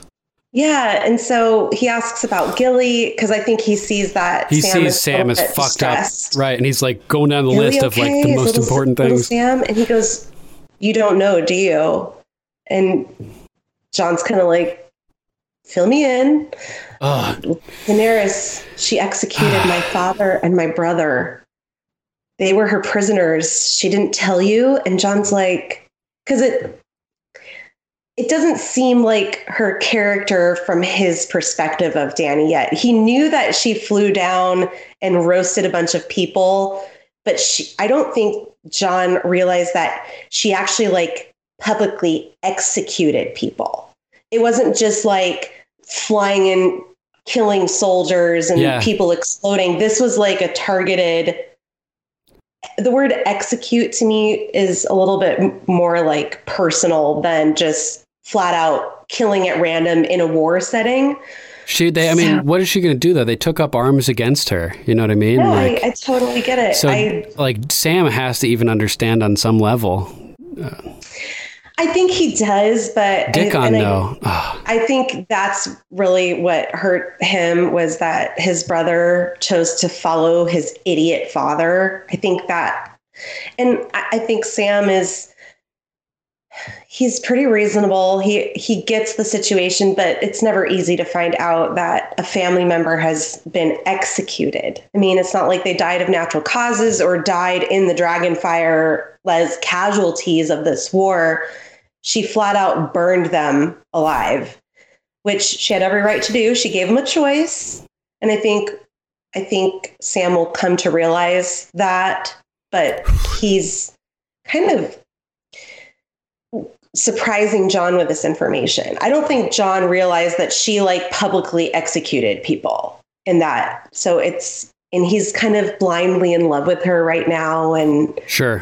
maybe surprised It's- that she had it in her to do that. Yeah, I mean, it's definitely also not her first time of doing this. Think about the guy Uh, who no. was like her close advisor, one of the slaves slaves who was freed from um, Yep, Astapor, um, I think. Yeah, and yeah, uh, the- or maybe he was one of the slave. Meereenese. Actually, he was he was one of the Meereenese.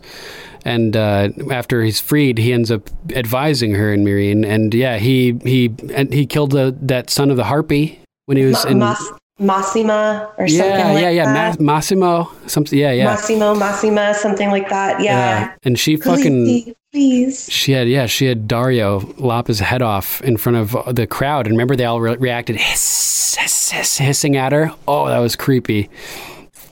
And Well, Jon apologizes on her yeah, behalf. actu- he's like, I'm so sorry, but we need to end this war. yeah, he's like he's like justifying it while apologizing at the same time.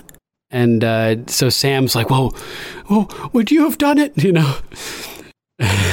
Like trying Jon's to. like, I have. I've executed men that have disobeyed me. I mean, this is this is kind of the the other side of the coin from being a ruler. I mean, it's all it looks great from the outside. You are worshipped, you're loved, you're feared, you you know, inspire, but you also have to make these really difficult decisions. Mhm. And one of them is if people take up arms against you, you're going to have to execute them. That's just the way of this world. Yeah. I mean, and Sam points out, like, well, even though you have executed people, you've also you know, spared people, like the thousands of wildlings that refused to kneel. But then again, they just refused to kneel. They didn't like actively.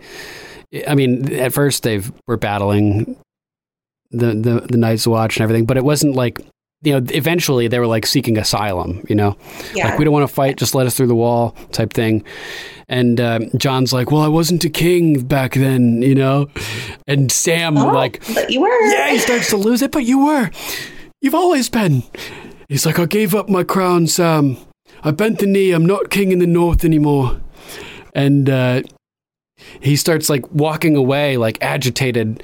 And Sam is just getting more and more like frenzied. And he's like, I'm not talking about the king in the north. you know, I'm talking about the king of the bloody seven kingdoms. You Oh my god! And, And Jon, Jon- stops like in his yeah, tracks. He's stops like, dead. "What are you talking about?" Yeah, exactly. And just like, like, yeah, like in his mind, he's like, "What the fuck are you talking about?" But he stays standing there, and he, Sam continues. Brandon and I worked it out. You know, he had, I had a high septon's diary. He had whatever he has. Whatever he has, Something he that- can download data anytime he wants. that brand computer syndrome. And he's, uh, on- he's connected to that Wi-Fi. so Jon starts. He turns around and starts walking back towards Sam, and he's like, "What are you talking about?" Right? And Sam just tells him, as plain as day, "Your mother was Lyanna Stark. Your fa- your real father was Rhaegar It's Targaryen." Rhaegar Targaryen, Yeah. and Jon, the look on his face, he's like, yeah, it was funny too. Right when he says, "Your mother was Lyanna Stark," Jon Jon kind of goes, as if like, "Yeah, right." Like like, Like- they hooked up, like Ned and Lyanna. I didn't even think about it that way, but just like uh, like oh, you guys are like conspiracy theorizing about like ugh, like for some reason alternate Jon origin theories. He's like, we know I'm a bastard. My dad's Ned. Like, why do you? What are you talking about, right? and he goes Never on. been a bastard. yeah, he's like, oh my god, your real father was Rhaegar Targaryen. You've never been a bastard. You're Aegon Targaryen, true heir to the Iron Throne. And okay, think about that. Your whole life, you have been known as Duncan McPherson, and someone who is really close to you, like a best friend, all of a sudden drops this bomb on you that you are, you're not even who you thought you were. Like, I know what exactly what I'd say. Neil, bitch. no, I'm just kidding. but think about like what, like what would your reaction be to that? Like, I, He okay, so stumbles my, my backwards. parents aren't my parents. Uh. Okay, whatever. But I, I'm not Jon Snow. I'm a totally I'm my Aegon first Targaryen. name. Like I'm not even Jon like Targaryen. he I'm literally knows and this is this is that moment where i talked about where like there, we have the theme of Jon snow knows nothing and this is how we learn here how little he really knows. Like he literally knows nothing even about himself. You know he doesn't even know his name. And this is uh, Jon snow knows nothing. And plus the whole Jon snow john doe type thing where Mm-hmm. like you use john doe to as a as a placeholder for a name when you don't know the identity of a victim of a, of a crime for instance.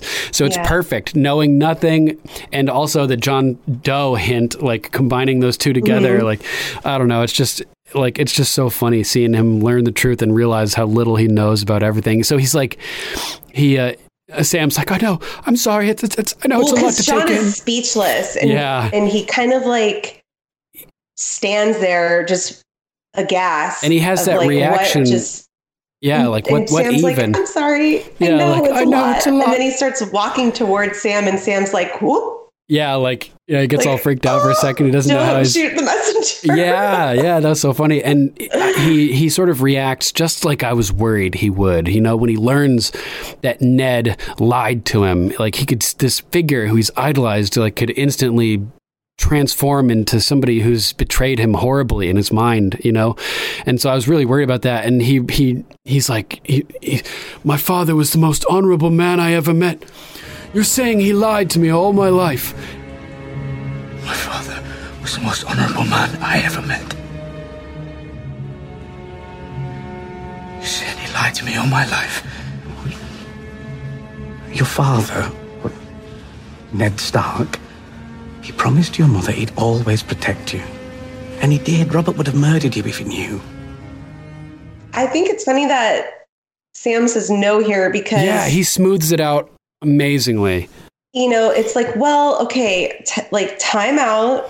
Your father, well, Ned Stark, he promised your mother that he would protect you. Robert would have murdered Killed you, Yeah. if if anyone knew who you, really were. Promise me, Ned. Yeah, and so Oh my god! And I think I mean that that's the- crazy. It's the best thing that he could have said. You know, like like he the only reason he didn't tell you is because he promised your mother. You know, and it just like it's just another example of of him being honor. honorable. You know, yeah. yeah, yeah. So jo- that makes Jon pause. he never l- like well i guess he lied in the fact that he told jon that he was his father but Right, that right, lie right. was there to protect jon from robert Yeah, So- he had he had to. He had It- to have some like- origin. it was his duty because he promised to Lyanna to keep him safe and that was the really the only way that he could do it and Yeah. he even Yeah. he even tainted his own name to have a bastard honorable ned stark has a bastard son i mean he was dishonorable to his wife and the promise that they made like he wore that like bruise on his heart. It strained his marriage with kat all to protect jon. So i think the way sam worded it showed jon that yeah he may have like technically lied but he did it to keep his honor and Yep. he even and to c- protect you, you know, he more yeah importantly, to I- protect family I think that this really worked because the Jon's anger that seemed to flare briefly for that prior moment subsides. well he like he starts stepping back a little bit Yeah, no, he like, like- takes a couple steps back He stumbles backwards. He, he's like, "Your your father, you know, Robert would have murdered you if he knew you're you're the true king, Aegon Targaryen, sixth of his name, protector of the realm, all of it, all that bullshit all of it." And Jon kind of like, like literally stumbles backwards. You're the true king. Aegon Targaryen, sixth of his name, protector of the realm, all of it. Titles titles titles well it was like that burst of like the titles i think it was almost like this wave that, like, overwhelming. went- and the contrast of that compared to this is Jon Snow, King in the North, you know, King in the North. and now he's got all these titles, and yeah, and I think uh, he's like stumbling backwards and shock in his face, he's and about ready to pass out. Yeah, like all these pieces i would are connecting out. in his mind. Like he has to be thinking about all these things like how like think and and we get the we get the game of thrones theme softly coming in like the same version that they played when snow was falling over I was to say winterfell. it's the same one when Jaime leaves Yeah. Winterfell, or not Winterfell, uh, King's Landing, King's or yeah, Landing. King's Landing, snow falling over King's Landing. Oh yeah, and so um, I, I thought it was really interesting, like all of this secrecy surrounding his birth. Why Ned refused to talk about his mother. In context with this information, now all of this makes sense. He's Jon has to be wondering why didn't Ned just tell him? You know, just why didn't he? Why couldn't he just tell him who his mother was and be honest with him? And now Well, I think he was going to once after he joined the Night's exactly. Watch, and Yeah. he had to abandon his name when he was out of I the reach of the king. Yes, I truly think that if Ned were to be alive and they were to see each other again, he would have told him the truth Yeah, exactly. because He- he was protected by the Night's Watch at this point. He had to forego all of his names. Yeah, he, and he's out of the reach of the king's justice. The king doesn't Yeah. have the power to issue justice against people of the Night's Watch. It was a moot point at that point once he took the black. Yeah, exactly. Oh my God, it's like mind blowing. So, like, they're Jon's like stumbling, thinking about all this stuff, just like has to be converging in his mind. How the dragons just like him, and he was able to just ride a dragon, you know, and how he um like the secrecy surrounding his birth now it makes sense and he he he knows that like he believes Sam when he says Robert would have killed you, and so he's probably putting the pieces into into his mind. He knows that the last thing that J- Ned ever said to him, you know, when they met was, "Next time we see each other, I'll tell you about I'll your mother." you about your mother. Right. So he must be realizing, oh well, he that makes sense because I would have joined the Night's Watch. I would have been out of the reach of the King's justice, and I would be safe, and the truth would be safe to tell me. So I feel like he's just thinking about all these things, and he's realizing like, wow, this is fucking true. Yeah, and also he he knows Dany's story because she kind of like comes at him and uh, at Dragonstone about like following, getting like basically running her entire life from assassins, being Mhm. sold like property. So he knows that Robert tried throughout all of Dany's childhood to kill her. Yeah. So it's totally True, under like- like He's like, oh He man, he would have tried to kill me. Yeah. Yeah, And yeah, think about that. so- Like we got Jon starting off as a bastard and rising to a king organically. We have Dany starting off as a like a, a princess in in hiding, um, and being sold to a slaver or to a to a warlord, and then rising to a, being a queen organically.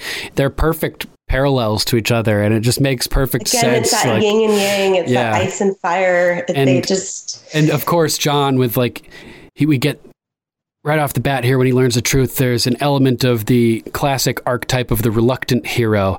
You know, when when obi-wan Daenerys is our queen. Yeah, yeah, exactly. Obi Wan hands Luke Skywalker this lightsaber, and Luke's like, ah, I don't know, Ben. You know, I got to stay home at the moisture farm with Uncle Owen over the summer, and you know what I mean? Like, reluctant to take that step onto his path of destiny. And here Jon's trying to say, no, Daenerys is our queen, and Sam's like, she shouldn't be. And Jon, And then Jon's like, but that's treason. yeah, oh my God, it's it's Sam's the like, truth. no, it's the fucking truth. And this is like it's the- not treason if it's the truth. And this, yeah, and this is like the big moment here where everything gets flipped upside down and like reality Oh is being challenged. Like the whole state of of the world is being que- put into question here as Sam says, "You gave up your crown to save your people."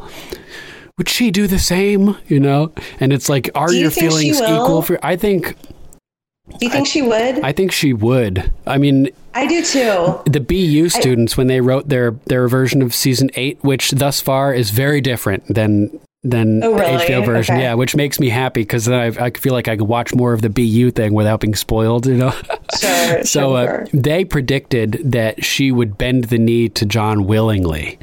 That she Hmm. sort of like thinks about it and and um, like decides to do the honorable thing.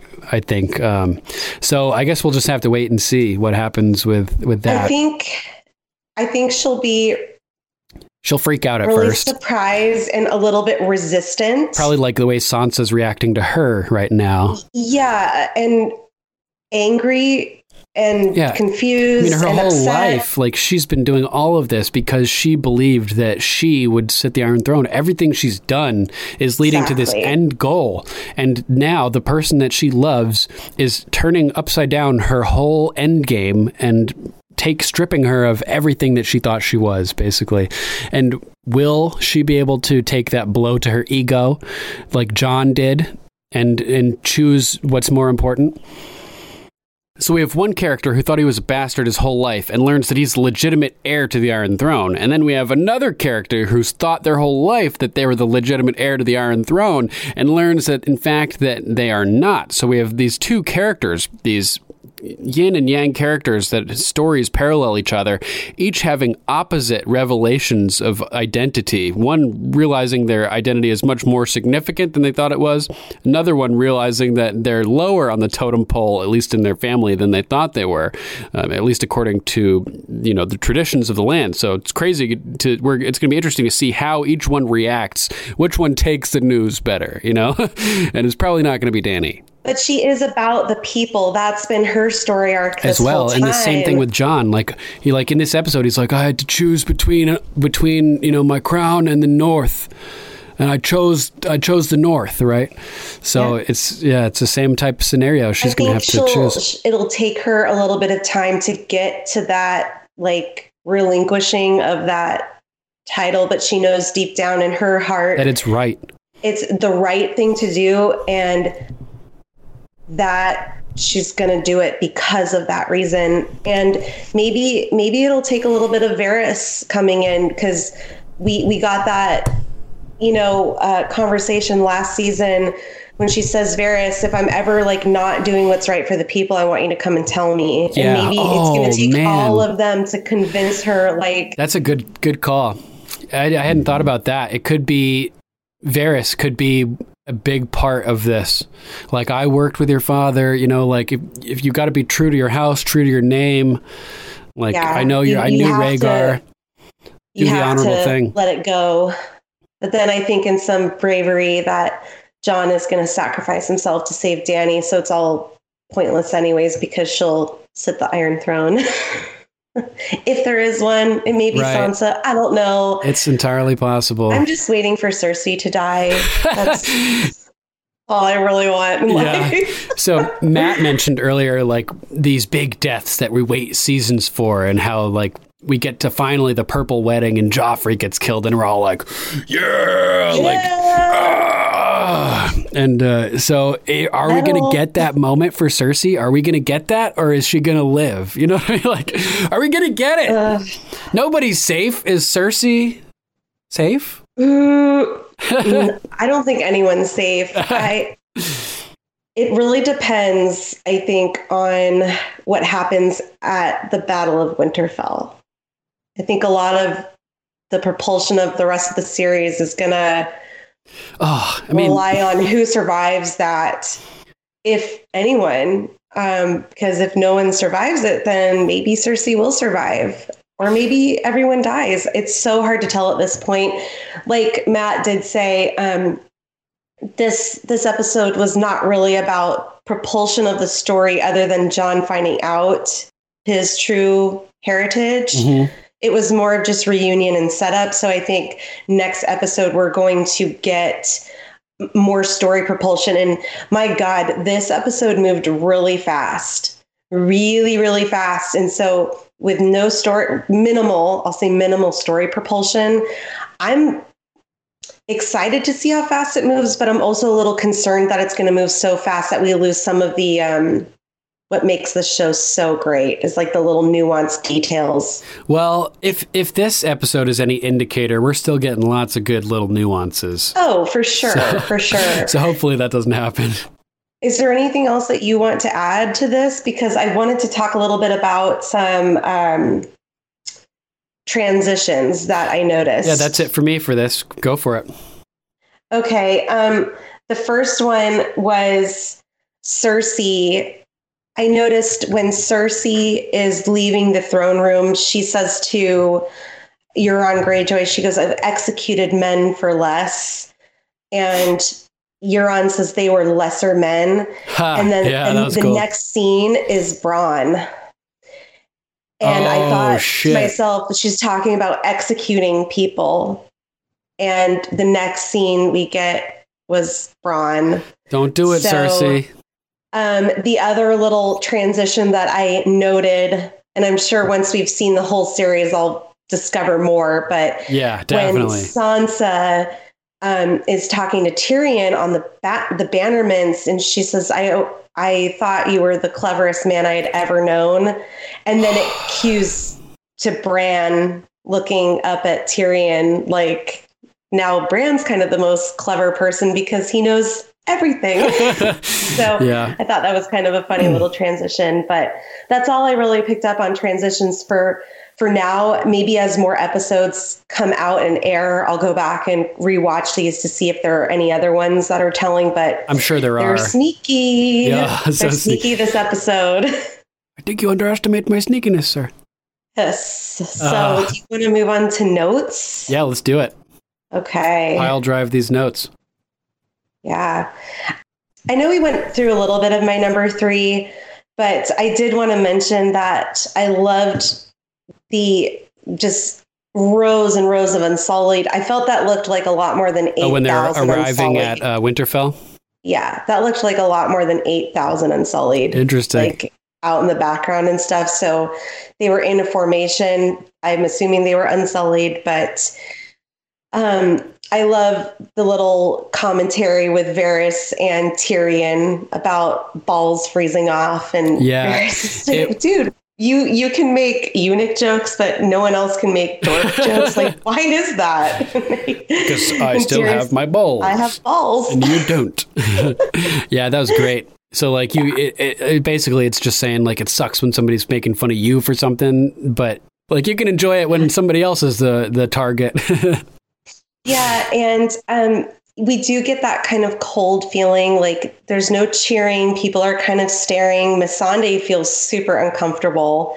They're just kind of glaring at her. You can tell that it's not really a, a happy um, march into Winterfell. Mm. And Don, Jon does say, you know, I warned you. The, the Northerners are weary to outsiders. They don't trust the outsiders. And then that's when we get the dragon. And I found it really interesting that Dany smiles here. I wasn't quite sure how to like feel about that smile Maybe as the she just- dragons flew over. Maybe she was just happy to see her dragons, and she was like, ah, my children. I know, but like people are like freaking out. They're starting to scream. They're all afraid, and she's smiling. I just felt that it was kind of a misplaced emotion from her part in an interesting. Like act a little bit, just so you don't look like a crazy person. Yeah, I mean, maybe her it's dragons okay, have people. not. It's okay, people.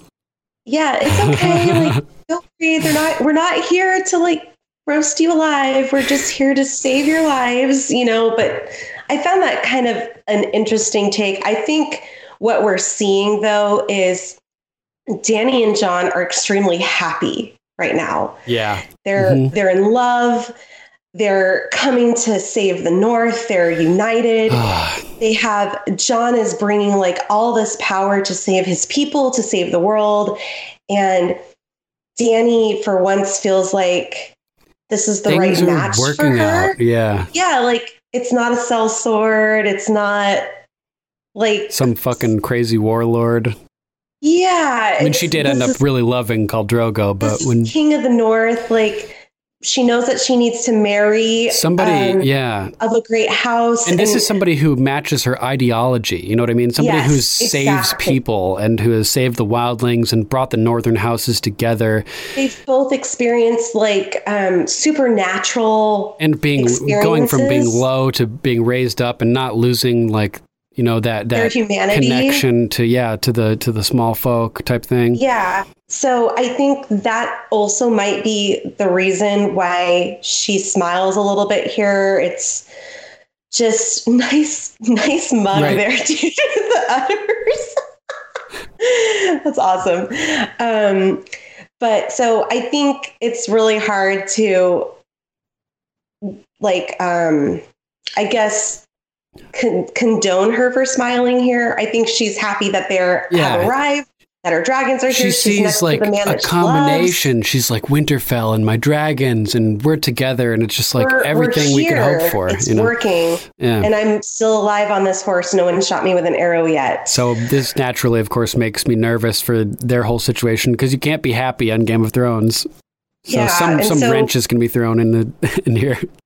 We fast forward a little bit because I know we talked a little bit about this in my top three, but um, I love the way Dany approaches Sansa. You know, it's like it's really thank you. It's really great to be here. Your home is beautiful. You're beautiful.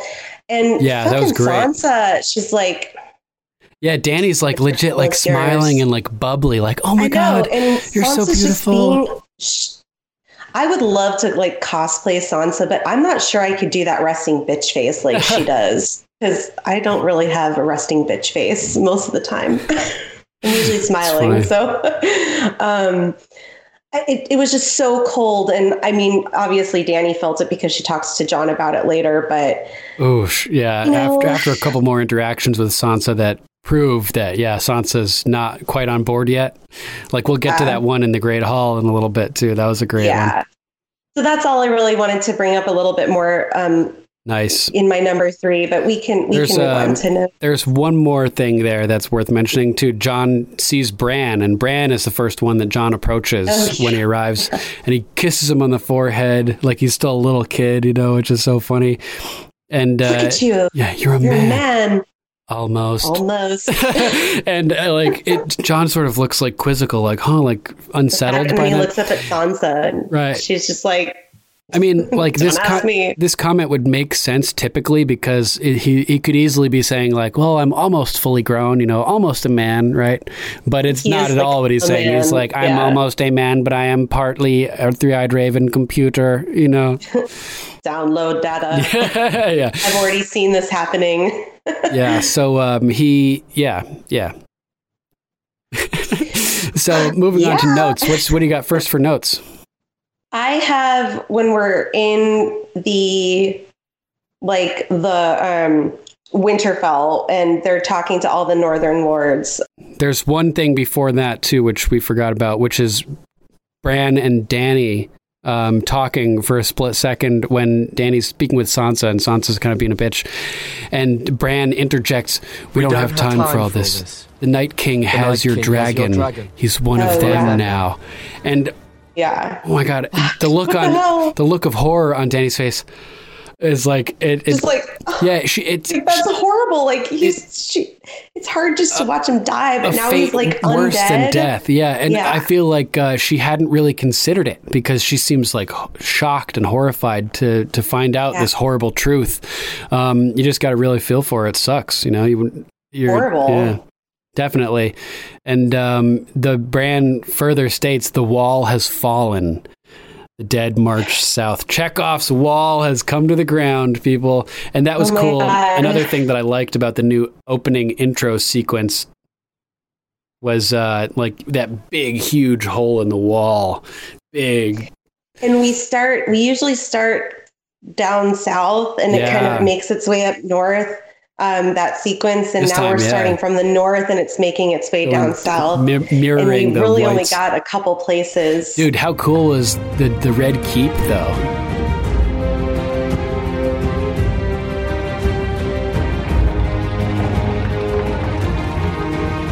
The dungeon with the Balerion skull. I know and, Balerion like and then going together. into yeah, going into the throne room and the oh man, we got such a cool view of the throne room in this episode too. It's all dark and dim, and Cersei has it lit up with the the fires around the bottoms of the pillars. How did you feel about the changing of the opening sequence? Um, it was kind of surprising that they decided to do that in the last season, but honestly, I feel the same way, but it doesn't I bother it. me at So all. I, yeah, I feel kind of like nostalgic. Like I wish they would have just kept the original one because sure. it's been that way for all seven seasons. But then again, two years this off, is the final. Yeah, this and they're the coming back with, like, back and bigger and better than before. Yeah, and uh, so I, I felt like the graphics really for the opening them. scene were so crisp this oh, time. Oh yeah, yeah, yeah. I they even- were. Ama- it was amazing. I I have no complaints of how it looked or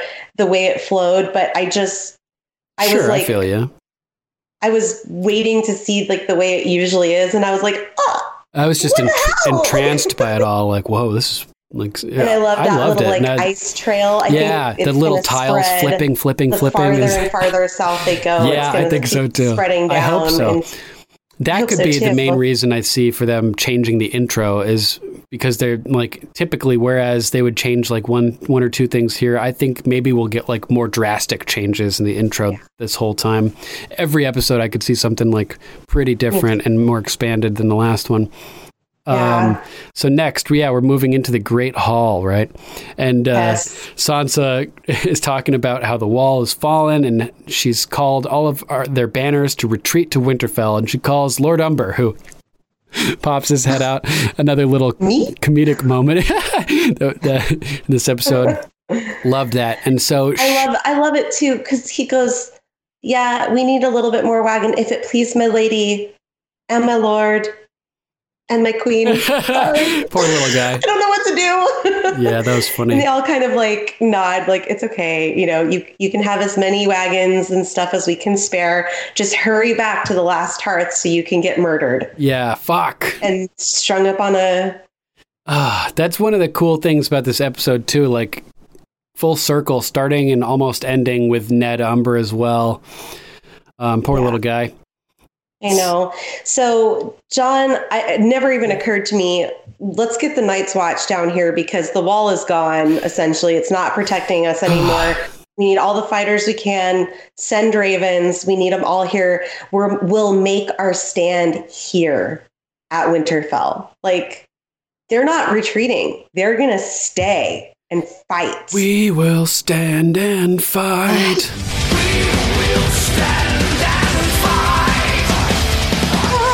can't wait. yeah, it's going to be so awesome. battle.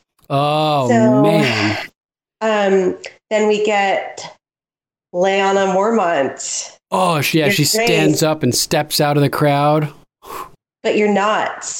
I don't even know like what you are. I I think she was gonna say bastard, and she caught herself. Really? You think so? Oh, man. Yeah. I didn't Yeah, think that at all. I thought she was like, what are you now if you're not a king? Like, you know. She goes to say the the letter B if you watch her, Really? and then she goes, yeah, and she goes. That's when she says, I I don't know what to call you now. Like, but you're not.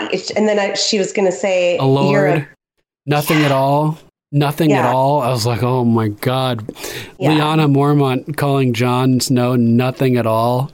Damn, li- little lady she was Lyanna the one that throwing named him King in the North. Yeah, I mean, now she's she throwing started that. for a little girl. She is casting massive amounts of shade here. Dany's Huge shadow. like, damn. Like even the little girls are salty up in the north. yeah. Oh, I didn't even notice. men. I was so like. Dany's looking at her like, Yeah, I was so surprised by Lyanna. I missed Dany's reaction entirely.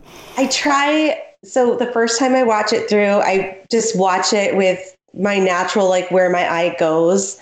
And then wherever my eye doesn't go, the second time I watch it is where I try to force my eye to go the other places Nice. that I'm not paying attention to the first watch. So the second plan. time I watched it, I I look in the background, like who's in this, who's behind the scenes, um, who's behind, who are we seeing, like what's kind of happening, who, what's going on around what the camera is focusing on hmm because like that's where uh, like last episode I talked about Varys being like a comedic factor in the the big meeting.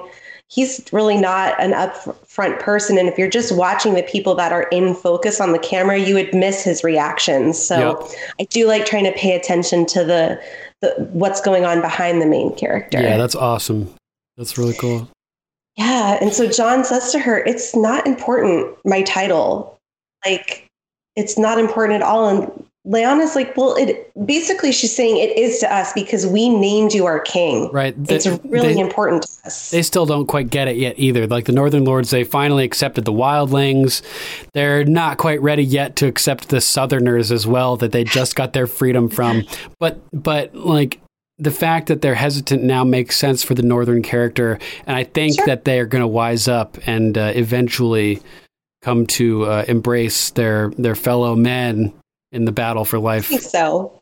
I think eventually, especially like Davos says a little bit later in this episode, Dany just needs to basically prove her worth up here. They're not just going to blindly follow her. These are stubborn asses up here. Mm-hmm. It's going to take something to get them to follow her, kind of the way it took something for Jon to follow her. I mean, he wasn't going to bend the knee, but then she came north and saved his ass. She lost a dragon for him and saved him. So he bent the knee to her. So it's kind of the same thing. They're not just going to like say, "Oh, come in, Daenerys Targaryen, welcome to our home." You you got to like show up and do some work here, girl. Yeah, Like definitely, definitely. that's how I feel. So, um, Jon, to Jon's point, you know, it was really honorable that you guys made me your king, but I told you when I left, I went to go get allies. Oh, I loved how I he said it was the allies home. Uh, yeah, and I loved how he said it was the honor of his life too. Like that's a significant statement. It was the honor of my life, you know, like Of course it, it, meant it meant something. I'm not just like I didn't sacrifice that for nothing. Like this is important, you know. But I, I chose instead of keeping my crown, I chose to protect the North. I chose the North. I don't Yep. give a fuck what you guys call me. I don't care who who's a lord and who's a lady and who's a grace and who's not. We the, we can sort all that bullshit out Right. if and when we survive. I chose the North over my title. That's what matters is saving you, helping all of you guys survive. And so Tyrion tries to make things better. I thought Tyrion was like kind of brave to stand up here. so brave. Like- wow. Right?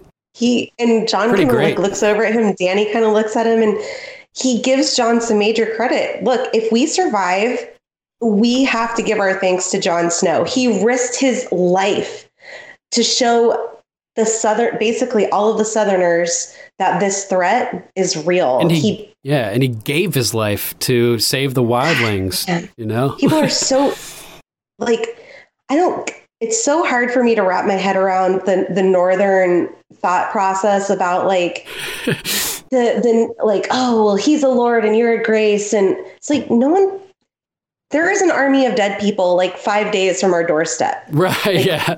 let's let's kind of just like curb this conversation until we survive like totally. please. Totally.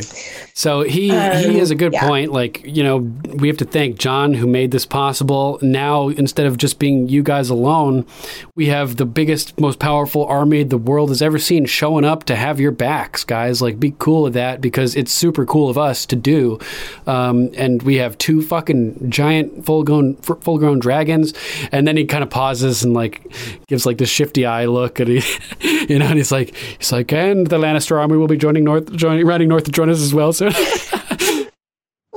and everyone's like what the fuck yeah and he's like like even he knows like i'm like dude you're trying to help but that's not a good thing to say to help No, and but like he has to tell him because could you imagine if the Lannister army just like showed up out of nowhere? Right. It sucks though they said it because he's wrong and they're not going to be showing up. know, so he like he created all this tension for something that's not even going to happen.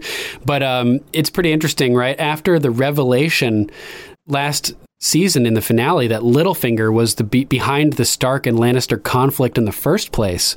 You know that that whole fight between the two houses started because of falsehoods spread by Littlefinger. I was thinking maybe that they can you know work to put their differences aside after that. But then again, quite a bunch of gnarly stuff happened since then, you know, like Yeah. between the actual two houses. So even if the initial conflict was started based on a lie, uh, there really was bloodshed after the fact, you know? yeah. So it's going to be hard for them to get past that. Yeah. So Sansa again with that stick up her ass. May I ask how many how we're meant to feed the greatest army the world has ever seen? While I ensured our stores would last through the winter, I didn't account for Dothraki, Unsullied, and two full-grown dragons.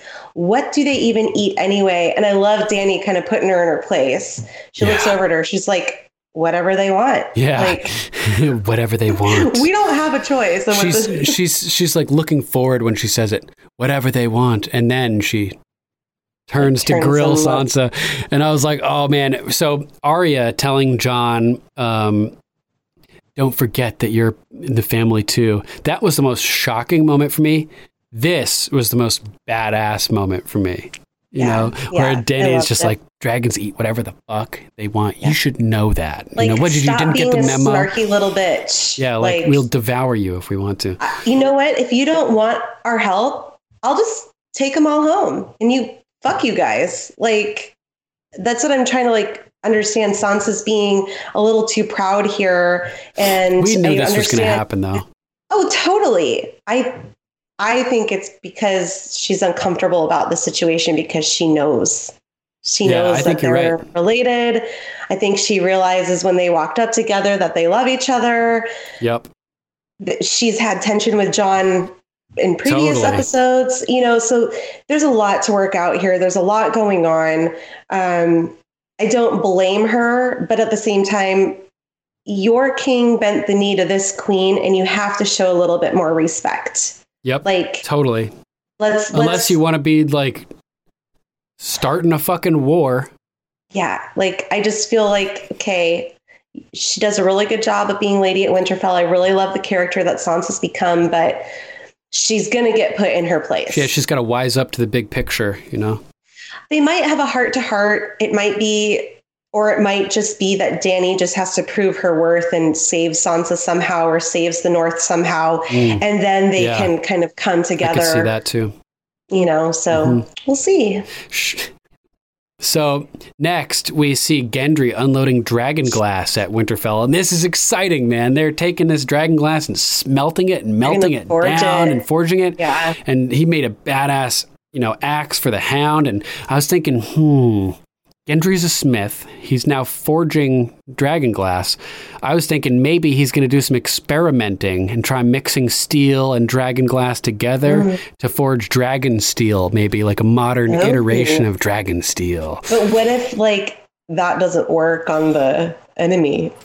It's worth a shot, you know. They could try it. He could be like, "Well, you know, they could be being overwhelmed and have like little options." And he's like, "Well, you know, I, I- we're fucked, but I made these prototype weapons we can try, you know, and it could save the day." So, that was really cool. I liked. Um, this is when Tyrion goes to speak with Sansa, and um, there he's glad that she's still alive, and he's like, "Lady of Winterfell, that's fucking awesome," you know, and and she's like, "Hand to the Queen, that's pretty cool." Uh, depending on the Queen, you know, still being a kind of a bitch. And uh, they connected about the wedding. Last time they spoke was at Joffrey's miserable affair. Tyrion says, and that's the moment that Matt mentioned, where it had its It moments. its moments. so good. and Tyrion kind of has to smile Right. at that because he hated Joffrey. Yeah, there's one th- one big thing that happened at that wedding that they both could appreciate for sure. But Sansa sees that he's kind of lost in thought here, and I do appreciate that she apologizes for just like Yeah, she leaving him with an utter mess to, to clean up. not only an utter mess, she kind of realizes I think that she screwed him over and left him as like a suspect, as in a very so. suspicious looking position. Um, so in, instead of like outright apologizing, she kind of apologizes by saying like, "We both survived, though," you know, like sorry. Okay. Yeah. So Let uh, bygones be bygones. Yeah, and Tyrion says many of many people underestimated you. Most of them are dead now. I thought that was cool because we had that line where he said, you know, in like season two, you might sur- out survive all of us. You might survive us all, Lady Sansa, right? Yeah. So uh, he he brings up the the the Lannister army, and he's like, "Listen, I know, like it's told, like I understand you don't trust Cersei. You shouldn't, but she has a reason now to live and to fight, um, which we may learn doesn't actually exist later in this episode." Um, he's talking about her, how she's pregnant, and uh, yeah. so Sansa's like, in, like she, you believe that she's going to come up here and fight? You know that she's going to send her armies? I used to think you were the cleverest man alive, and I'm like, oh man, ouch! And that Burn. that leaves Tyrion completely speechless. He's he's left in silence as she walks off, and I'm just wondering what's going through his mind, like contemplating if he has a blind spot with as in regards to Cersei and the whole child situation. He's being manipulated. But uh, I thought it was pretty impressive that she came to the conclusion and saw the truth of the situation that Cersei was bullshitting a mile away, like way before Oh, Tyrion totally. even thought this, which is she pretty knows amazing. Cersei. She studied Cersei. She spent a lot of time with her, and she knows that Cersei is not. She hates Tyrion. Why the fuck would she send her army up here? Like, maybe Tyrion's the stupidest Lannister. oh god. No no way. So she walks away and that's when oh I, I thought it was interesting too that the fact that she thought that he was the most clever man alive was interesting to me. Like that means that Yeah. she considered him in high regard. You know that's what that says to me. So that mm-hmm. that says to me that that means that he could prove that he is, you know, one of the most clever men alive by redeeming himself and doing something awesome. And Good. that makes me think that they these two have the potential of actually getting together for real at some point. Oh shit. You well, because Dany's Dany's off the radar now because she's with Jon, Mm-hmm. and Tyrion saw that happen. I mean, he was in the boat with her and watched Jon go in. So maybe he's turning his sights to back to Sansa. Maybe like the Somehow. two the two leaders would be together, then the two two of like the closest advisors would be together. Yeah. Um, Be quite a little powerhouse. it would certainly be a way to help unite the North. I mean, the Northern Lords have tr- beco- come to trust Sansa um, after everything that's happened and how she stuck, stood up for them and been there and helped get Winterfell back and everything. So maybe totally. maybe her being like, listen, you know, I trust Tyrion. That could do go a long way Or with I'm the going to Northern marry Lords. him again. Yeah, yeah, yeah, that could go a long way with the Northern Lords to uh, bring the North and the South together to unite them. And this is when Tyrion and Bran make eye contact. Creepy Bran down at the uh, down there He's- looking up at him. He's Just so creepy. I, I turned over like and looked at Dave. I'm like, there's Bran. He's like creeping in every. Yep. He's just rolling around Winterfell, like listening to everyone's conversation. Yeah. Oh, I- speaking of rolling around, I liked that too. The first shot we get where we see that Jaime sees Bran, we get Jaime and and then it cuts to a shot from down underneath Bran's wheelchair, and we see Yeah. just we see like the uh, the wheel in the view, and then looking right past the wheel to Jaime, and we see him like react and see Bran sitting Yeah. there. I thought it was just a really great Does like shot. a double take. He's like, Yeah. what? what? What, what, what? totally. So that was really cool. Next, we Yeah. go to a really short little scene in King's Landing with ominous music as Qyburn emerges from the blackness of the wherever he, you know, lurks, and and uh, terrible news. terrible news. The dead have broken through the wall. And And Cersei's like Cersei's like, good. good? Yeah, and you? And even Qyburn seemed shocked by this reaction from Cersei because even Yeah. he had said it was terrible news. So Yeah. if Qyburn even is like, whoa, you know, it's got to be something fucked up, right? yeah. And uh, this um, happiness that Cersei has about the dead coming south, I was thinking maybe that does foreshadow a willingness to ally with the Night King, you know? Yeah. For sure. Like, will, and that made me think, will we hear the Night King talk? Can he talk? Is he going to like treat with Cersei? You know what I mean? It's just an interesting little idea we had. totally. So it cuts then to Euron's ship, which is at Moor, and we see the big trireme style ram on the front, and we see that the those big sails are out, Oh, but yeah, they're drawn, yeah. so just the They're drawn in. Yeah, and um, we're with uh, this is with with Euron. Yeah, why don't you just get it over with and, and, and kill me? And he's Yeah. like, no, we're family. We're the last Greyjoys without any ball or with with balls. Plus, who would I have to talk to? You know, and Didn't he cut the tongues out of all of his crew? Yeah, he- that's, that's that reference. Yeah, I've got a crew of Okay. mutes, he says. So he this That's is what I referencing that he cut the tongues out of all of the people on his ship, which is wild because he needed silence. His his ship is named Silence. Oh man, so Oh, shit. so cool. So uh, he's like, it gets lonely at sea, and uh, like, Yara. are King's Landing? Yeah, she knows where they are. She's figured it out, and she's like, "You're an idiot, man. You picked the fucking losing side with that Well, dumbass Then I'll bail and sail the Iron Fleet somewhere else.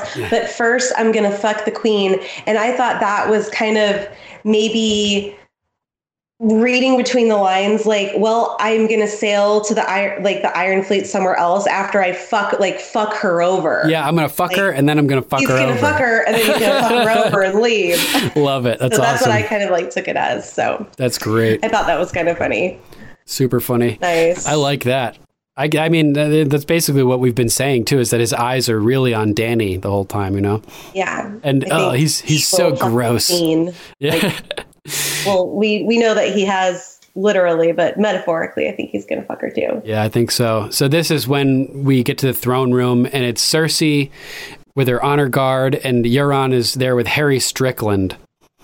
Talking about how they've successfully retrieved the Golden Company. 20,000.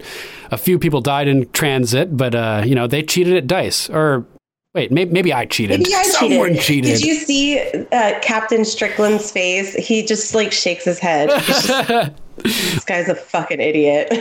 Love it. That's so cool, man. And uh, yeah, I, I just thought that was such a funny line by Euron. Holy shit. Someone cheated. Maybe I cheated. Maybe they cheated. I, don't fucking know. I was probably drunk, so Yeah, he's like, they're the ones who died. That's all that matters. You know, like he's so they fucking creepy. good fighters. We won't miss them.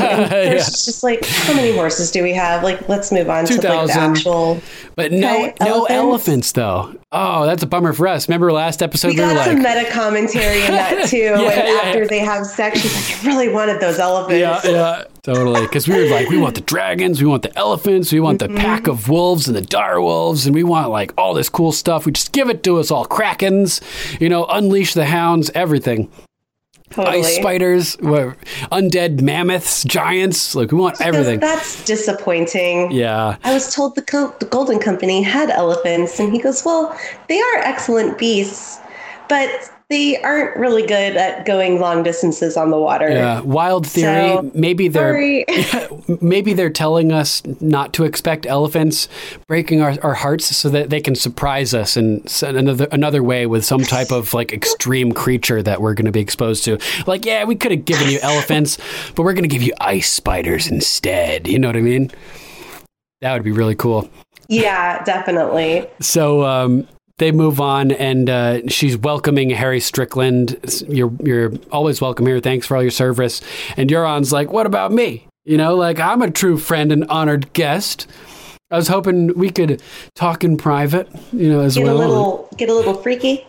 yeah, and she's like, "After the war, that was our agreement." And he was he was like. Like, what the fuck? Wars? Wars last years sometimes, but I, in my head, I'm thinking, yeah, yeah, you knew that, and you still agreed to it. Yeah, you agreed to the terms. Yeah. So uh, she has a funny line. I find this very a very funny line. uh, which one? Well, she says you want a whore, buy one. You want a queen, you have to earn her. And then, like the very next thing we see is her letting him into her bedchamber. So it's like, are you calling yourself a whore? Well, and also if she's exchanging sex in for his goods and services, that's like kind of the definition of mm-hmm. you know what a So whore I, I is. kind of chuckled at that because I know in the books she's a little bit more promiscuous. yeah, yeah, for true. Yeah. Lancel and the Kettleblacks and Moon Boy as well. so uh, yeah, he he's being insolent, but she, and she blows him off and starts walking away. But eventually, she does stop and turn back and turns back. I think and she beckons him realizes that if she doesn't like give him a little bit that he could be a big he threat. wants, he's gonna bail. yeah, like, he, he's in a and then- position to screw her over, like you said, to fuck Yeah. her over. So she's got to try to keep him. yeah, totally. Agreed. All right, what's your next note? Um, next, um, I guess, real quick, I just thought it was cool. We got that great close up of the mountain and his purple headed mushroom Oh, yeah. top helm. He's got like purple skin and the mushroom top. Yeah, yeah, for sure. Juggernaut. Even that that helm is sort of like hearkening to Juggernaut's sort of onion shaped dome-ish helm as well, right? Yeah, totally. That's cool. So next, uh, it's after they just had sex, Euron and Cersei. We see the deed is done. Yeah, and then he started. He's insulting Robert. You know that. Hey, like, how do I compare to that fat What a king? freak! Like, Yeah. who cares how you compare? He's just like, being wild, and then he's like asking about like how do I compare to Jaime? I know you guys have I been think doing it. that's really what he wants to know. Yeah, he's just leading into it, breaking the like, ice with him. well, you're not boring. Yeah, yeah. She's like, you like.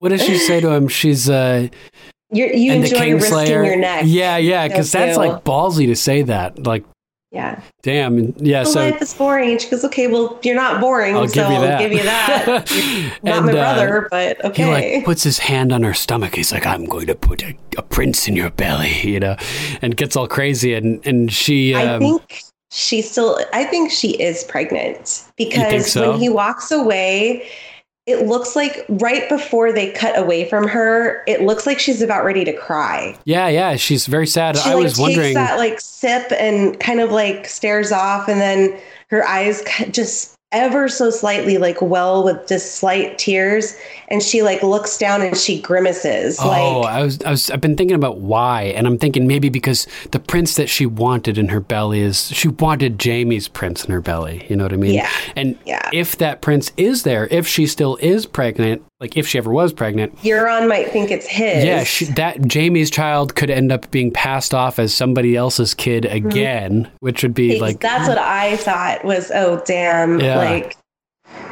or oh, like God. but is she even pregnant you know how much time has passed her hair is a little bit longer and she doesn't seem to be like really showing it all you know That's true. Um, it's hard to tell how much time has passed. I mean, it's been long enough for Jaime to get up to Winterfell. true yeah so next I mean, uh, let's see. I didn't start showing, really showing, showing until middle of like my second trimester. So like maybe five months. Hmm. That's when I started showing. But I had a really big belly, so I started showing early. Um, there's lots of women that don't hardly show at all. Like my friend, she was like nine months pregnant. She looked like I looked like when I was like three months pregnant. It's weird, but yeah yeah it's funny. Yeah. So we cut over to the bow and arrow. That's right. I was gonna say Yeah. we just, think. pew pew moonraker all these guys getting taken out that was a great little comedic montage with all those uh, ironborn being shot in the head so And good I loved it because as Theon has his bow again. He like you said last oh my episode. god that's a big symbol theon with a yeah. bow He was an expert he was a hot marksman. shot he was a hot shot So with a bow He's getting kind of back into his role of Theon Greyjoy. Remember, and remember when he saved Bran?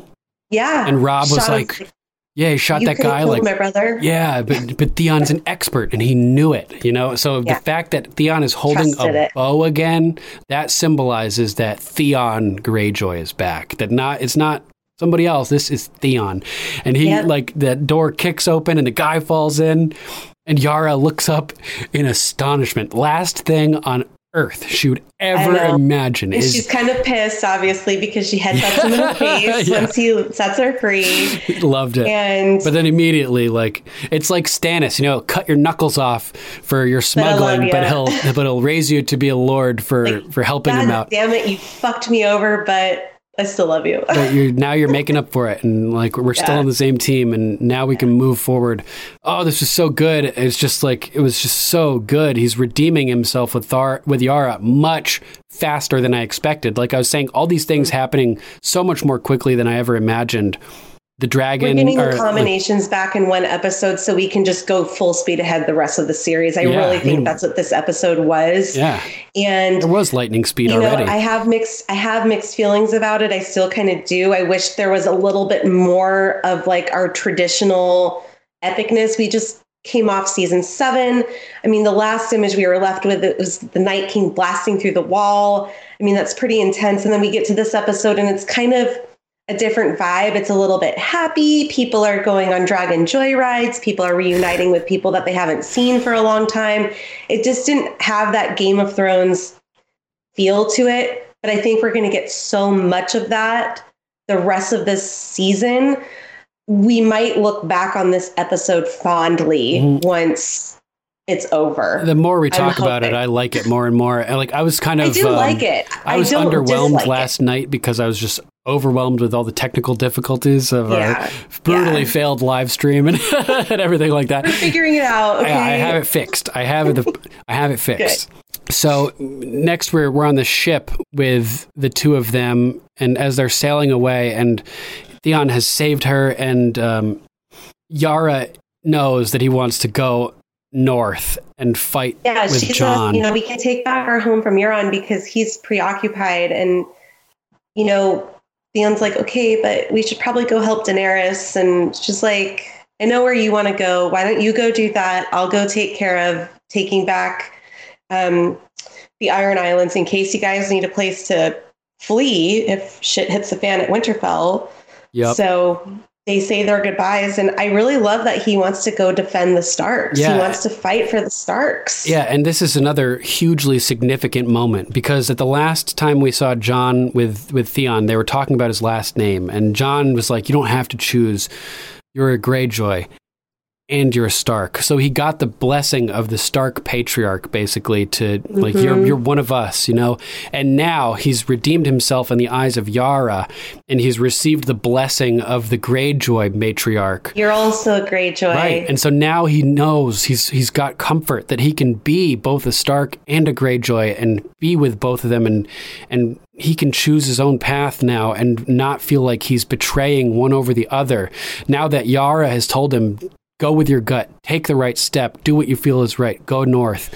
You know, it's a big moment. It, it solidifies what Jon began by giving him his like his his you know his last names Totally. and Yara Yeah. is just just solidifying it here and, and cementing it and it's great. It's just a huge moment for She Theon. says, "What is dead may never die, but kill the bastards anyways." Yes. like, yes, Yes, those undead bastards, kill them. So good. I thought that was a great line too. Really poignant. Um, especially, you know, we've heard that theme coming through the episodes for so for so long. This, the Mm-hmm. uh, Greyjoy, the drowned god mantra, right? The words of the drowned Yeah. god: "What, what is dead may never die." And now, where that that phrase is being thrust into having like a relevance to the overall concept of of the war of life and between life and death, you know, kill the bastards anyway. I thought that was so cool it's really even great. though I they're love yeah, it. even though they're already dead, you can still try to kill them in this case. You know? yeah, got to do it. So, Mm-hmm. I think we're back up at Winterfell, Yep. and we're welcoming the Karstarks back into the fold. Yeah, Alys Karstark, right? Yep, one of the better sigils. Yeah, Beats, an onion. Definitely. Who says I can't argue with that? Uh, Davos. But Oh, Davos says Yeah. that. Nice. It's yeah. like, oh, I mean, it's my sigil, but yeah, it's not the coolest.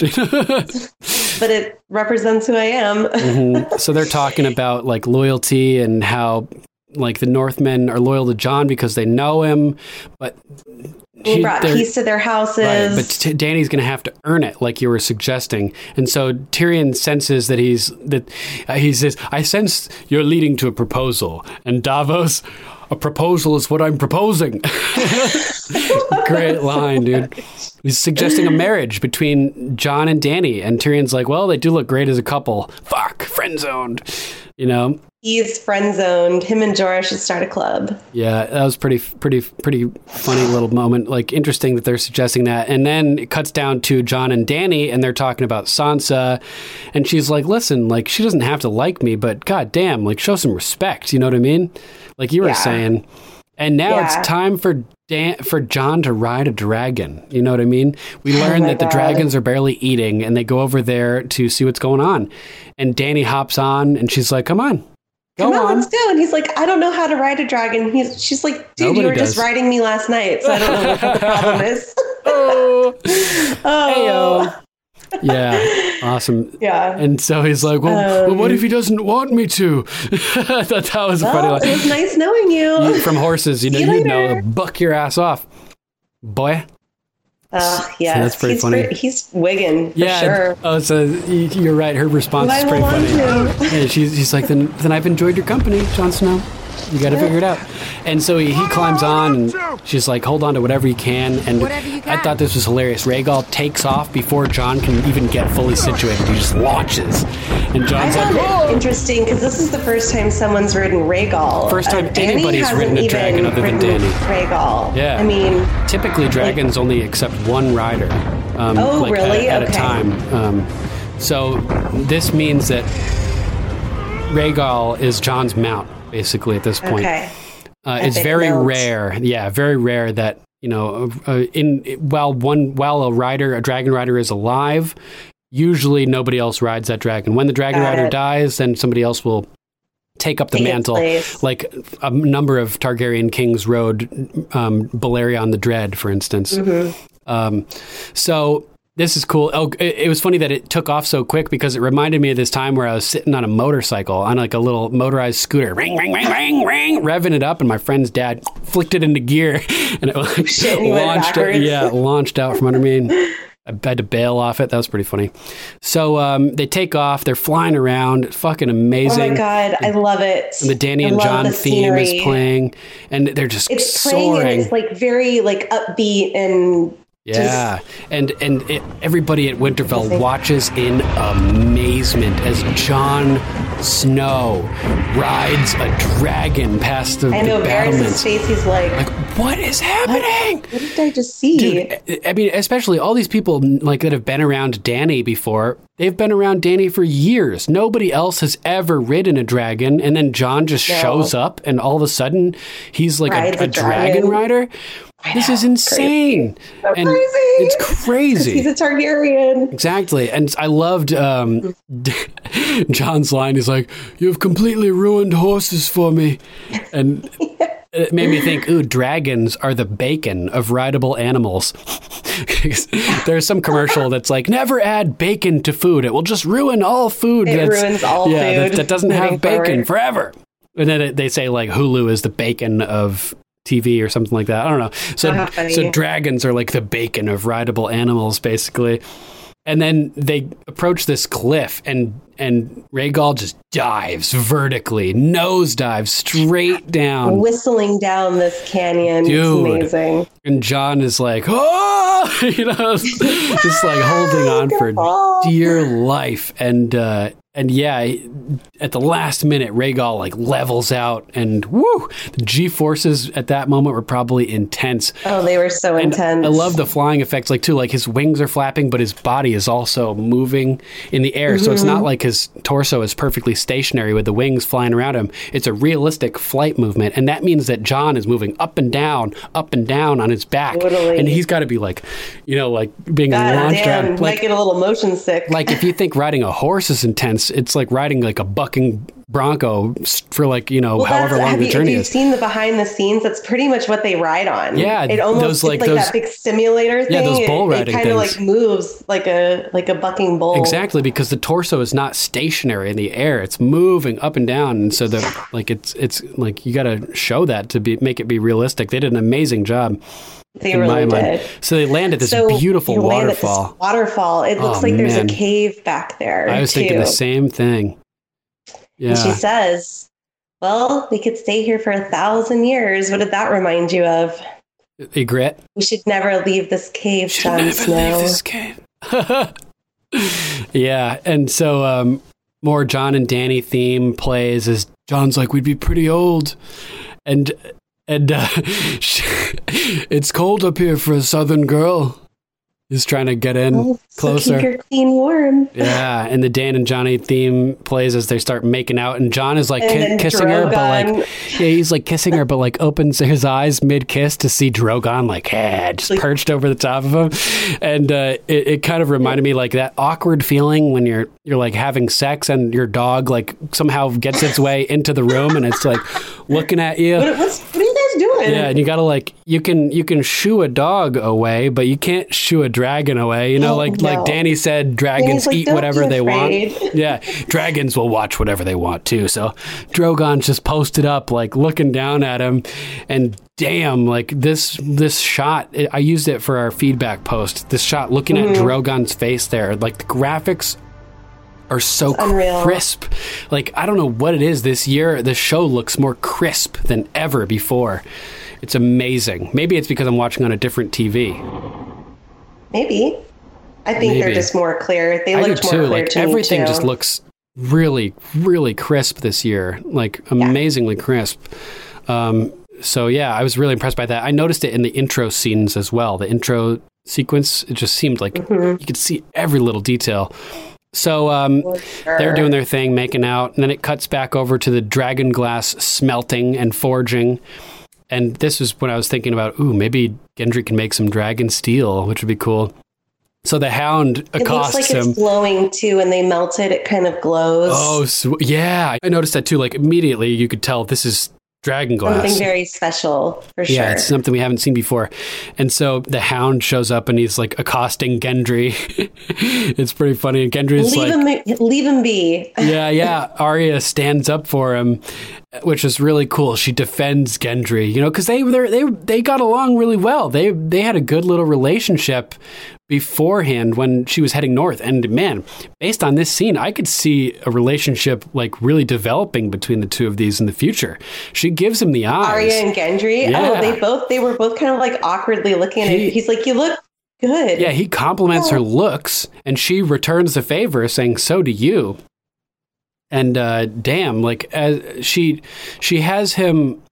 She brings out this diagram of some device that she wants him to make, and it looks like almost like a dragon glass harpoon, like yeah, a, like a casing with a in and then it shoots removable. out. Yeah, I was thinking maybe that's to try to launch out to try to take out Reg, uh, Viserion, or maybe she could be like trying to like, you know, maybe she could be putting like put on the face of a, of a white or something and try to infiltrate close to the Oh, Night shit. King under the cover of being a dead guy, and then like ah stab him and run.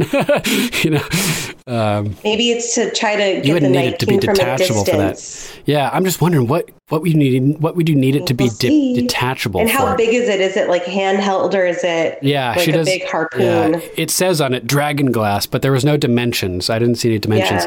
Yeah. No, I Um, didn't see it either. And so they they're kind of like connecting, and she shows him her her cat's paw dagger, and he's like, "I always knew you were just a rich girl." Like, well, you don't know any other rich girls, so I don't know what I'm, you're talking about. I'm the only about. one you know. And uh, so naturally, it's cool that she showed him the Valyrian steel because he's a smith and he's got to appreciate that. But also, showing him the Valyrian steel, I think, may trigger to him like, "Ooh, maybe I can make some special steel with the dragon glass." and, Oh, maybe you might you be onto something like, there. It may not be a coincidence that Valyrian steel is mentioned during the scene where we see the dragon glass being smelted. You know what I mean? So as she's walking away after handing him the diagram, she's like, "I'm the only rich girl you know," and she kind of like turns and like smiles a little bit and continues to walk out. I really like. I I, they're called this a get long time ago. I think that we're going to see this. I did too in my wheel analogy. Yeah. And- um, that the Baratheon logo still appears on that wheel, and I think Gendry is going to have a role to play. Yep, definitely. And um, we also get Ned in the crypts, which was a, l- a little bit reminiscent with Sam was talking to Ne- uh, Jon in the crypts because we have like this heavier Oh, set right. guy, and then Jon Snow, who's was Ned Stark's son. but when they say I have a son, you have a daughter, we'll join both of our houses. Reverse that. Get, or no, it's the same thing, son and it's a the daughter. same thing. Um, and cue Baratheon music this episode, which we have not heard in forever. it, since season one. Oh, so man. the fact that they're playing Baratheon music again over Jon Snow and Dany coming in, I thought maybe a Gendry was arriving too, right? Mm-hmm. So it he was coming too. Yeah, it was another like Baratheon. Jon or Yeah. Dany could legitimize him, and he could be a Barath. It was like Baratheons arriving to Winterfell Yeah. again. again. So Damn, so cool.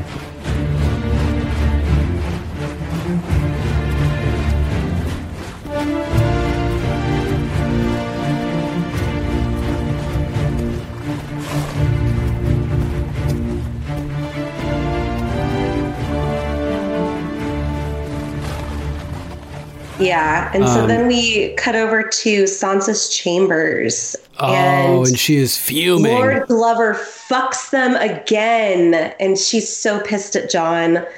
Yeah. Um, Jon's mad. He's like, "Well, they said that they would, you know, stand behind House Stark," and Sansa like rolls her eyes. She's just like, "You're a fucking idiot."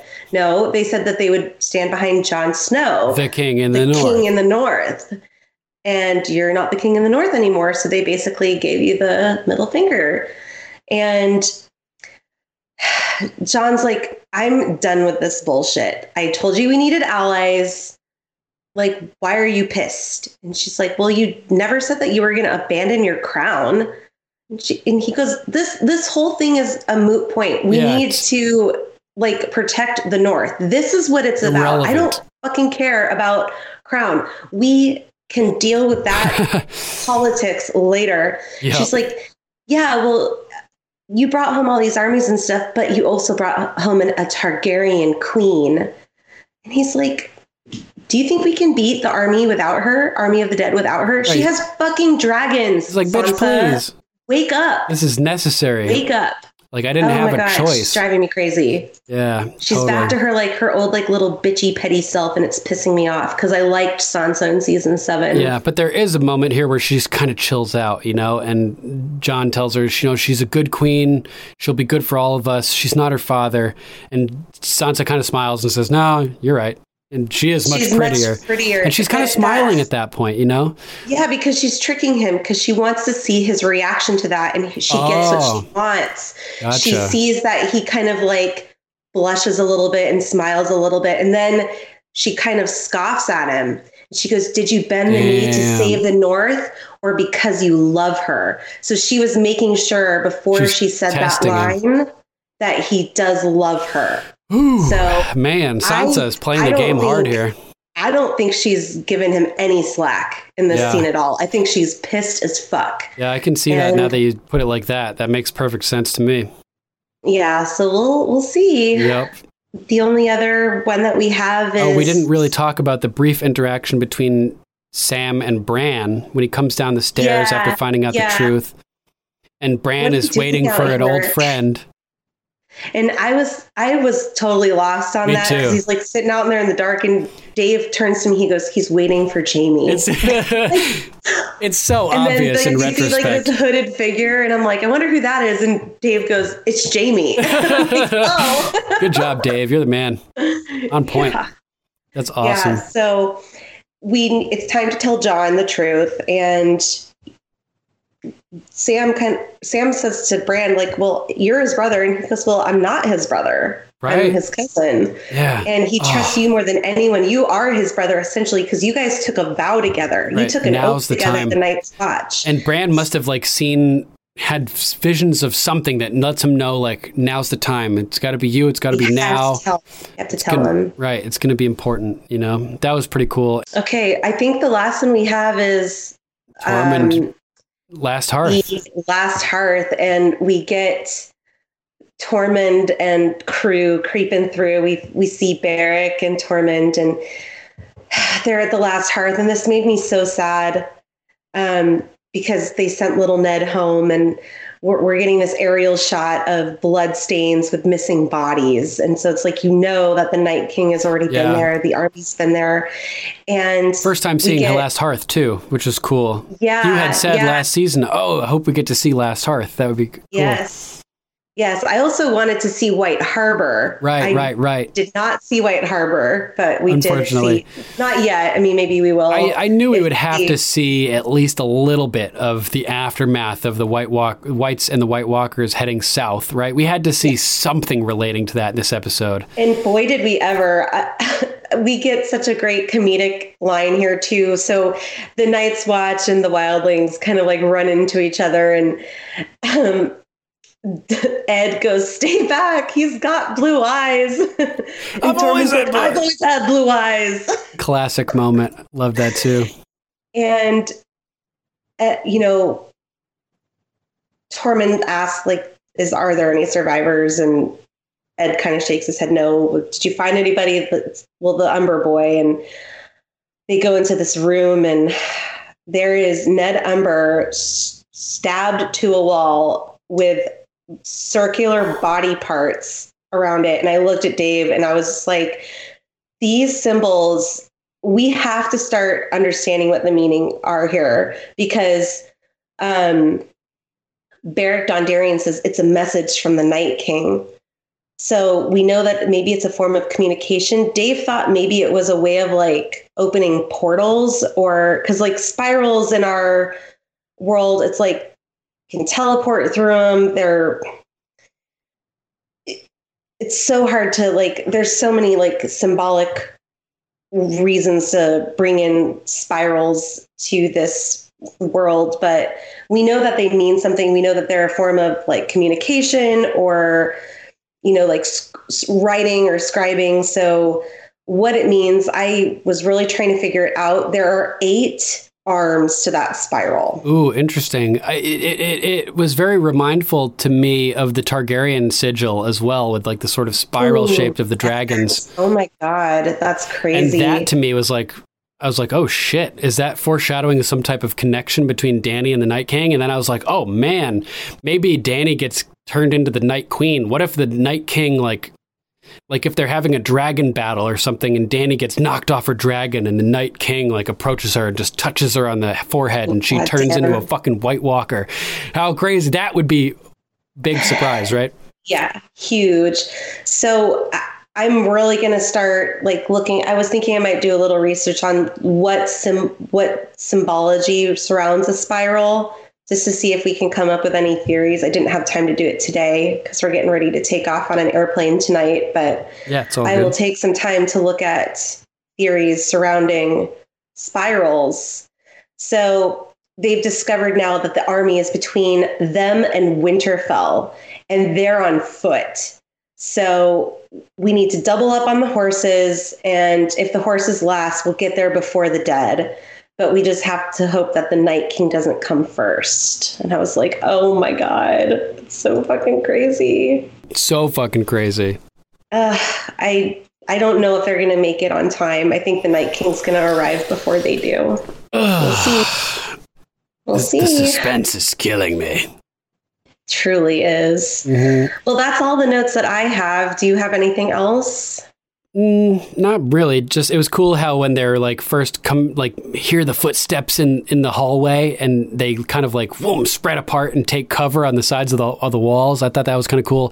And then as the footsteps are approaching, um, it sort of it made me think of that time when Bran was in the Nightfort when they were heading north, and they hear Sam like boom. Boom, stepping up the well, you know, right before Yes. Sam helps them through the wall is the same kind of thing where like you're like hiding in an area and you're hearing footsteps approaching louder and louder. And when they finally get to you, it's one of your friends. yeah, no big deal. Oh, Love it. that. So good. All right. Yeah. So yeah, that's it for notes. Nice. All right, stick with us, guys. We'll be right back after a short break. Check out this next level Game of Thrones rap by Purpose from the hip hop group Tragic Allies. This is from his new album, The Iron Throne of Microphones. I'm one of my wrath, Lord Stark. You should have taken the realm for yourself. When you play the Game of Thrones, you win or you die. There is no middle ground. War of the five kings, all making claims of their own. Thousand blades of Aegon's enemies making a throne. Fight for the seven kingdoms, fortune favors the bold. Bravest of souls, battling to gain the control. Baratheon brothers are at each other's throat for the merit. King Joffrey thinking hellish, hoping both of them perish. The young wolf marches on the south, fighting with hatred. While Greyjoy sailing north, which is right for the taking. And now that King Robert's dead, the truth spreading rapidly. Joffrey born of incest and infested travesty, Stannis bearing arms now his claim is his majesty. Naturally, anyone opposing is a casualty, including his own brother, whose fallacy is blasphemy. Vanity cannot replace valiancy as tragedy. Tactfully, were casually prepared for battle. The Red Priestess plans quickly started to unravel. Smuggled on a boat that Sir had to paddle to a cove near Renly's camp where both of them would travel. Melisandre undressed and sat up on a gravel where she gave birth into a shadow right in front of Davos. Appearance very similar to Stannis. Crawled out her womb and presumed to just vanish. and Advantage to the sorceress, enforcement of a death. The night is dark. Let us not forget, the shadow was moving calmer. The breeze from out the harbor headed right into the where Renly's taking off his armor. While looking in the mirror, he was taken by surprise. The shadow of his brother came to hasten his demise. Ravens fly, word spreads to every castle. Meanwhile, Robb Stark is winning every battle. The young wolf triumphant in the western lands and riverlands. Independence from the south has always been the bigger plan, but ignorance was overdosed with a broken oath for a daughter whom now all afraid hoped elope. In an omen spoke by Lord Rickard Karstark, the curse of a kinslayer did play a large part to lost bannermen and lost allegiances. Getting even is fulfillment for some grievances with Robb's army weakening and marching back to Riverrun, searching for some answers, but the answer is there isn't one, and so he's forced to make a choice by begging for forgiveness. Confront the Freys, admit his fault in front of all the witness, but Walder Frey ambitious and vicious with his moves. His allegiance ain't consistent cause it switches with his mood. Unfortunate but true, the consequence was sad and deadly for the young wolf whose confidence was cracked. Lured into a trap without detecting the deception. Welcomed by the Freys and even offered full protection. A wedding and reception extended all the guests' rights so no one would expect it and accept it as a blessed night. The wine would flow red, the music playing loud. Without a shroud, the killers blending in within the crowd. Waiting on a signal when to act upon her scheme. Walder makes a scene and offers gifts unto the queen. A knife to her belly with a baby as the passenger. King Robb slain at the Red Wedding Massacre.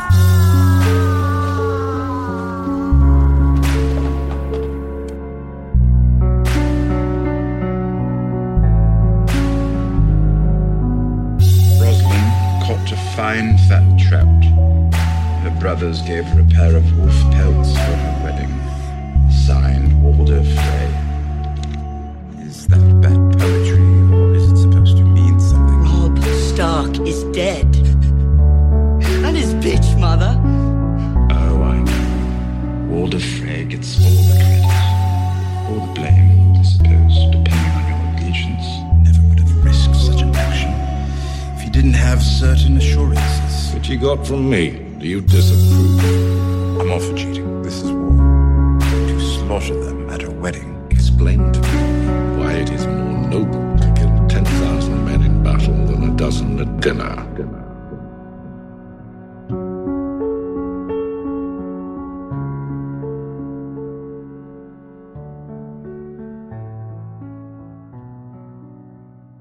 And we're back. Skipping news about Game of Thrones this week because we already have such a long, fun episode.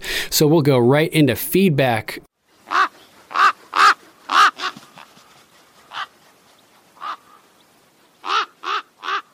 We got a lot of feedback this week. A lot of people excited about the new episode. Finally, right? So good. Yes, yes. take it away. For okay. We have Lord Ty of House Gorman.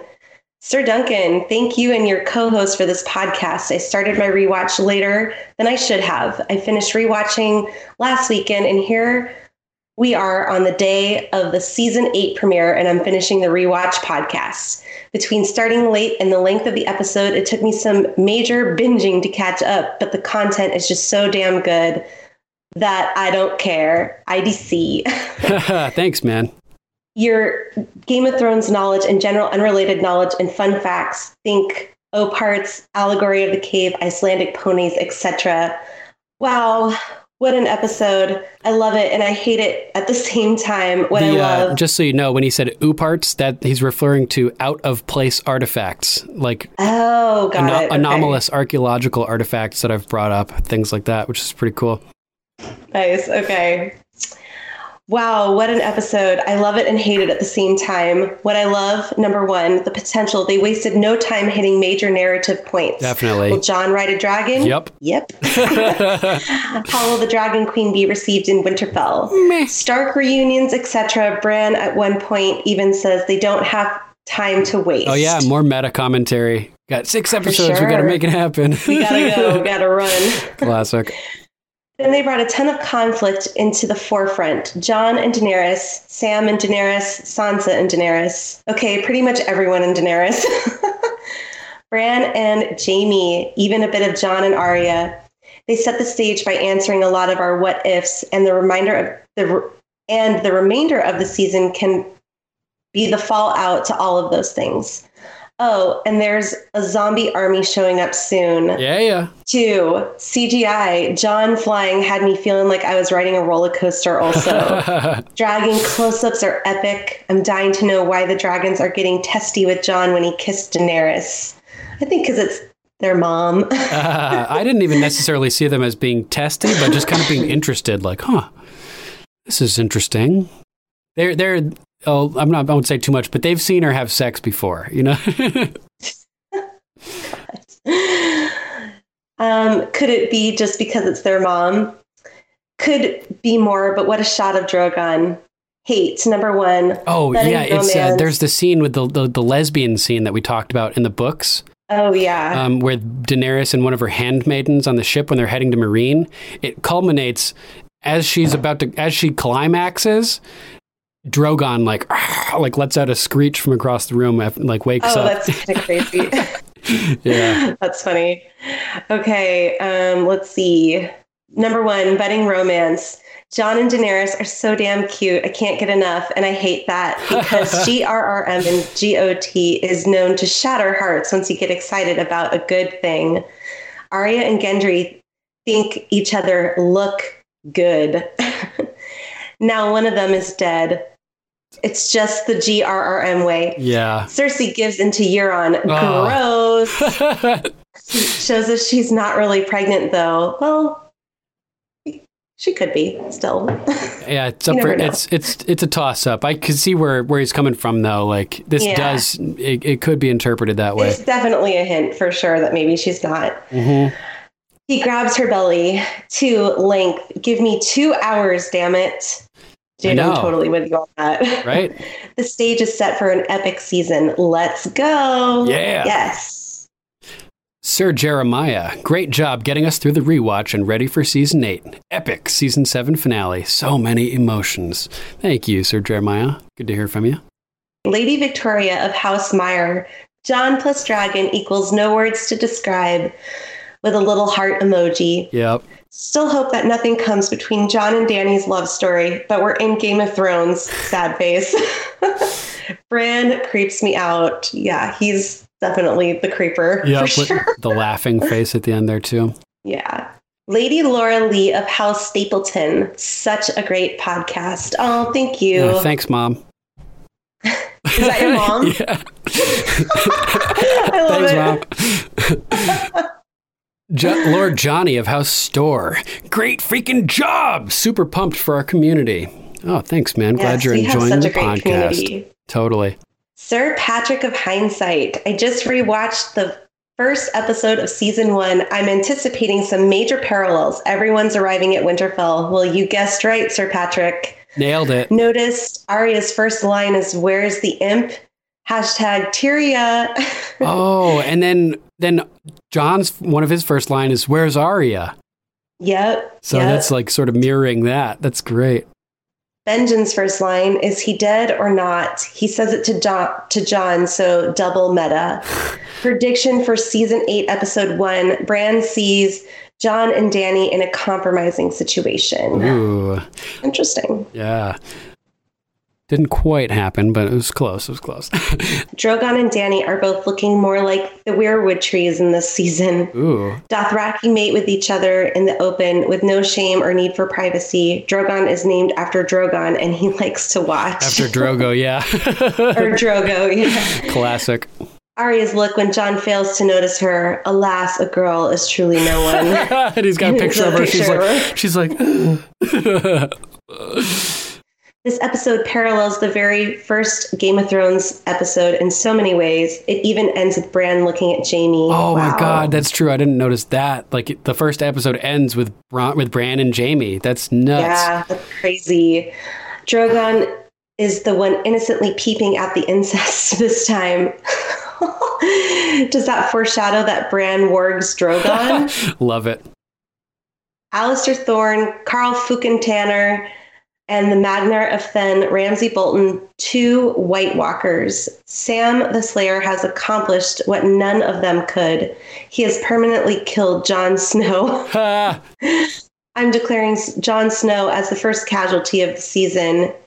Euron's red shirt crewmen don't count. Good, good call. I like the death that. of Jon Snow and the birth of Aegon Targaryen, the sixth of his name. Yes. Lady Lucy of House Jane. The opening title scene was so awesome. Yes, it so was. Right? How cool is that? Lord Christopher of House Cavero. So much to talk about already. Can't wait. Yes, and uh, we'll be we'll be streaming live after all the shows working after this one. So tune in for that, and we can get your comments on the air live. Lady Carlin of House Werderman. Hi, Duncan and Rachel. I know that Game of Thrones has known to be gruesome at times, but there have been few times in the show where the violence has made me feel uncomfortable. Tonight's scene, where with Ned Umber being impaled, surrounded by a spiral of severed limbs, was one of those moments where I felt uncomfortable. I actually had a shiver go down my spine, and then it intensified when the undead Ned started screaming as soon as Tormund started talking about killing the Night King. As Oh, much, shit. as much as I don't enjoy feeling this way, I hope that the remainder of the season will be filled with these bone chilling moments. I hope we figure out what that be. spiral means soon. Yeah, I think they will be too. On a happier note, I was all about Arya, that Arya and Gendry reunion. Here's to the final season. Only five more episodes to go. Oh, man. Good to hear from so you. Thank you. Lord Joao Roca Spark. Hashtag winter is here. Yes, Indeed. it is. Okay, so we have my friend, Sir Alex of House Warrington. What up, Alex? The scene where Dany and Jon fly to the caves is reminiscent of when Ygritte is asking Jon to forget about his task, stay in the caves, and live a happy life together. Jon declines because he has to do what he has to do. Them leaving the caves leads to Ygritte's dying later down the line. This could be purposeful could be a purposeful scene in foreshadowing one of the two of them dying later in the season. Rachel reminded me that Missandei translated the Valyrian quote about Azor Ahai and it not being gender gender specific, gender specific. There's a post on the Game of Microphones page about forging the forging of Lightbringer, and he posted it here. It's it's basically the quote of the story of um, Nightbringer or Lightbringer being forged, right? Is that what? Um, Yes, with the picture yes. of Jon and Dany, where Jon is stabbing Dany with Longclaw to yeah, forge. it's the description Yeah. of how it of how it happened. Alex continues, I have a feeling that this could be the ultimate gender bend. I'm thinking that Dany is the princess that was promised, and Jon will sacrifice himself so that she can sit on the Iron Throne. Throughout the series, they've made it known that the Starks are blindly loyal, even to a fault. They function strongly on the beliefs of honor and the promises they make. If the post above is a rough outline of Missandei telling Jon that he plays a role in all of this, could very well be him sacrificing himself and the crown for Dany so that she can relight the red sword of heroes. Damn. Two other notes Bran knowing everything but waiting anyways. Maybe Bran is plotting something. Hmm. Last note Ned telling Jon that he'd tell him about his mother the next time he saw him. That was the last time they saw each other, so before Ned died. So Jon being at Ned's crypt when Sam told him about his birth parents Perfect. was poetic. Yes. Yes, thank you for writing, Sir Alex. We love you. Yeah. Great to hear from you. Thanks for writing in. Okay. Lady Marta of House Elizabeth. So, since I love the shows where they lay the groundwork, my heart was so happy with this episode. I don't know why Sam is upset by his asshole father being killed. The man sent him to the wall, called him fat, and threatened to kill him. When Sam told Jon he was the one true king, eep! Jon doesn't want to be king. Now what? And Bran has said over and over he isn't Bran, so I'm pretty sure he won't care much about Jaime. And Sansa. Oh, how I love her badassery. The Hound and Arya, my favorite duo ever. And Gendry and Arya are gonna do it. Woo! Oh my gosh. Spicy with three heart emojis. Three of them. Dragons. Man, how I love those dragons, especially when Drogon is jealous of Jon making out with his mom. Laughing emoji. what what's up with the crazy symbols the White Walkers are using? Remember season 1 episode 1? We do remember. We do. How are they going to feed all those soldiers and dragons? Not much gardening in Winterfell. And Cersei is going to pass off that baby as Euron's. Ew! I was hoping the mountain was going to take him out. No elephants? What? What? No budget left for elephants? that would be too much trouble with time and management, Look I at how suppose, much dragon time we got though. This Oh, episode yeah. got so much dragon. We're gonna they're gonna make up for it with more dragons and stuff like that for sure. so. anyway, so much more to discuss, but I'm off to listen to all the first watch podcasts. Nice, good plan. Nice. Yeah, hope you hope they're good. Hope you've been enjoying them. That's what I would be doing if I wasn't hosting one. Lord Sean of House Porter, how can anyone be let down by this episode? Amazes me. It's a good one. Yeah. It is. Even though there's not a lot of action, it's got a lot just- of good moments. I think I felt melancholy because I was not ex- like knowing what to expect, and I think I would have felt that way with anything that panned out. You know what Probably, I mean? yeah. it- like it no matter what, we have to I wait felt. wait another week. Yeah, exactly. Uh, Lady Amanda of House Leclerc. Was that really an hour? I need more. The season is not long enough. Ugh. LOL. So many emotions. After the dragon ride, I couldn't help but laugh. Is Jon really taking her to another cave? then the way Drogon was making awkward eye contact, nephew, daddy. I love that little smile Arya had when the little boy Umber, yes, it was Jon Umber, Ned Umber. Ned Umber, ran past her during Jon's arrival, mirroring the first episode ever. Then we see him die in such a horrible way. That screech was terrible. I hope that's not a foreshadow for Arya. Oh. oh also, Cersei was drinking. Was her pregnancy a lie? Doesn't matter. Tyrion fell for it anyways. Kind of agreeing with Sansa right now, and I don't like it. Oh, LOL. man. I feel so uneasy going into the next episodes, but I cannot wait. Same here. Yeah. One one tiny little point of correction here. From Drogon's perspective, Jon wouldn't be nephew daddy, he'd be cousin daddy. Oh, From Dany's perspective, he would be nephew daddy. there you go. oh, that's great. Lord Chris of House Saywell. Two years of waiting. Opening line, balls joke. It is about Cox in the end. Yeah. Uh, he goes on resting Bran face. That's a good one. I like that. I like Sansa, that. straight up biatch. Daenerys, a queen who has to say she's a queen, isn't a queen at all. Oh, shit. Didn't even catch that one, man. Uh, Arya, emotions ahoy, seeing her react to seeing everyone. Why would Arya not want to show Jon the Valyrian steel dagger she has? Flaw. I agree.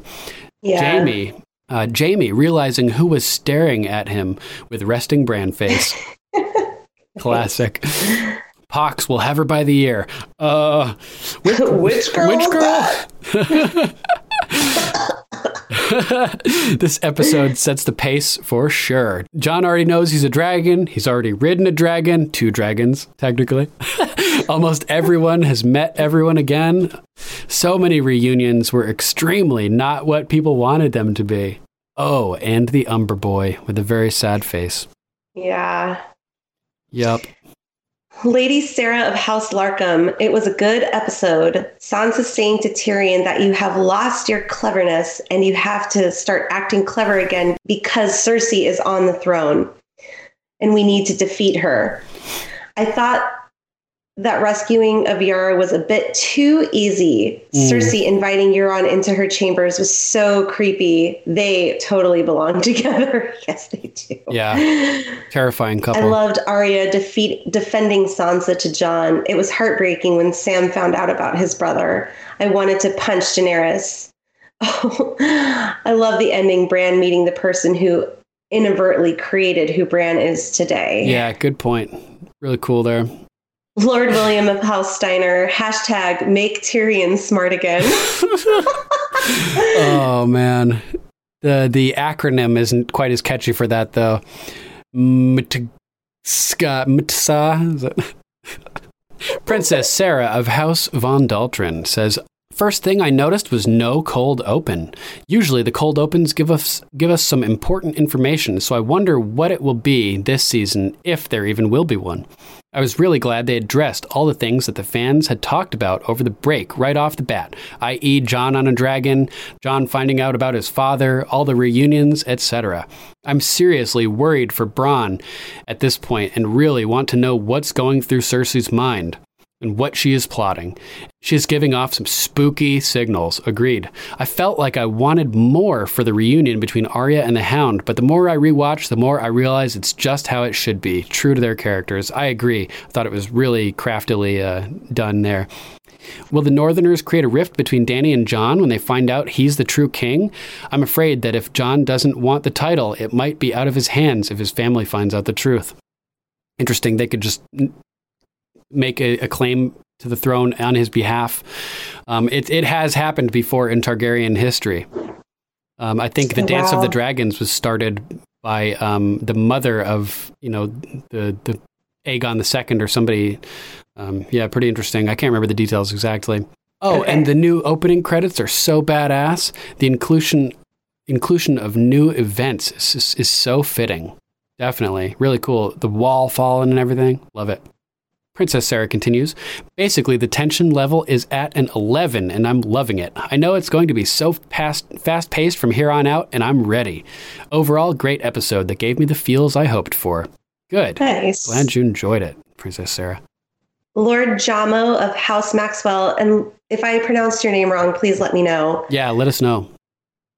Love that Jon and Arya didn't have some overly sentimental reunion. Indeed, what actually occurred felt really suited to the characters they now are. Brilliant twist with Bronn's now Cersei's hitman and tasked with killing her brothers. Damn. I know, crazy. I didn't really see that one coming. Yeah, neither did I. Amazing. Sam's reaction to the death of his brother and his subsequent asking of Jon if he felt Daenerys would give up her crown to save her people has totally changed my outlook and hopes for this season. A fabulous opening episode. Yes. Awesome. Glad you enjoyed Nice. it so much. Yeah, that's great. It was it was a good episode. Lots of great stuff happened in this episode. Lady Lori of House Perkins. A bit let down, if I'm honest. Maybe I hyped myself up too much, but I was mostly disappointed with the Arya and Jon reunion. Oh, I'm sorry to hear that. Where was the heart tugging music? Sansa and Tyrion just eh. I expected more, I guess. I wanted more from Arya and the Hound, but I did love her conversation with Gendry. Yeah. There's some Yeah, spark there, and I like it. The dragon flying fell flat to me. It was borderline cheesy at points. I could see that. Some of the CG wasn't Yeah. necessarily the best in that po- at that sequence, but you know, it, I'm not not too much to criticize. Um, I was so looking forward to it, and it just felt goofy. Drogon looked beautiful, and I just didn't connect with the scene. The highlights were many. The opening sequence was fantastic and full of spoilers slash hints. I can't wait to watch it again. The best acted scenes were with Samwell Tarly. Agreed. That that reaction when he Totally. learning about Dickon's death is heart wrenching. Hands down, just fantastic acting here. I actually love that he told Jon the truth. That he told Jon the truth. Brilliant. Emo, super creepy Bran with the Friar Tuck haircut. Eh. but I did love how he was waiting for Jaime, an old friend, quote unquote. Ooh, I did love the Umber Boy white part. That was brilliant too. Very creepy. The Night King is on his way. Yes, he is. Overall, I'd give it a six. First episodes aren't usually great, so I guess I can overlook a lot of the pacing issues and areas where things just fell flat. On to the next. I hope you I think enjoy it the was next just a one more. platform. Yeah, I think it was just a platform episode. I really think this whole season's going to be really wonderful. Yeah, from here on out, I think it's just going to be madness. Sir Keith of House Hickman. The episode credits were awesome. I love Mhm. seeing the interactions with people who haven't seen each other in a lit- in literal years. I only watched it once, but I loved every second. Gonna watch it again tonight. Thanks, Yeah. dude. Enjoy. Hell yeah. Lady Brenda of House Tackett. Lady Brenda of House Tackett. Poor Sam. Also, how is Jon going to act around Daenerys now that he knows he's related and that she had Sam's father and her brother killed? Yeah, definitely a wrench in the in the gears.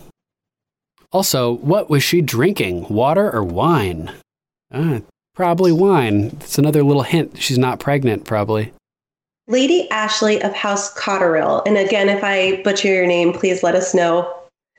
Why don't we burn Jon just to check that he's a Targaryen? Like the Salem witch trials. If he's if he's unburnt, then he's innocent. if he burns, he's no. If he burns, he's innocent. I don't know. Whatever. whatever. You know what I'm saying. Next, we have a a picture from Lord Derek of House Bartlett, who I'm trying to get to join us for an episode this season. Good friend of mine, and he has posted a GIF of, from the Never Ending Story. Is that right? Yes, Somebody it is riding a, Never-Ending a beast. it's The fuzzy hilarious. dragon. Yeah, it's great. Lady Gabriella of House Aromi. I loved it, but it was too short. I yes, feel I you. agree. Definitely. Lord Justin of House Wayne. You know that's your aunt, right? Um, this one just has a, a, a GIF, I guess, or uh, uh, yeah, meme of Drogon replaced with Dumbo flying around and and uh, Yeah. Drake replaced with Cersei. oh, is that Drake? I think so. I don't know. It's funny, whatever it is. Lady Denise of House Fuston. I liked the new opening. Yeah, it was pretty too. cool. Lady Amanda of House Slightum. I loved it as expected. Awesome. Sir Dean of House Dimichevsky. It could be better, but I don't care. I enjoy it anyway. That's the right attitude. Joao Roca Spark adds the look on Jaime's face when he sees Bran, priceless. Agreed. Really, really yes, good acting really there. great. hmm Lord Joel of House Erickson loved it. Cersei slash Qyburn's proposal to Bronn was the most intriguing part to me. So curious of what's going to come of that. Only complaint was how unclimactic Jon riding a dragon was. It just felt so relaxed. I kind of have to agree. Except for that big dip where he went the down. big dip was kind of cool. But yeah, I thought he would ride it into battle and not just like on a joyride. But Yeah, you know what? We got Rob. Jon riding a dragon, so I'm cool with it. Lady Lynn of House Laver. I really disliked the way Sansa was treating Dany. The dragon ride was a bit, a little bit cheesy. However, it was cool to see Jon riding a dragon that's named after his father. Good point. Bran said he was waiting for quote an old friend. That was referring to Jaime. Totally. I love that little little clue they gave us there.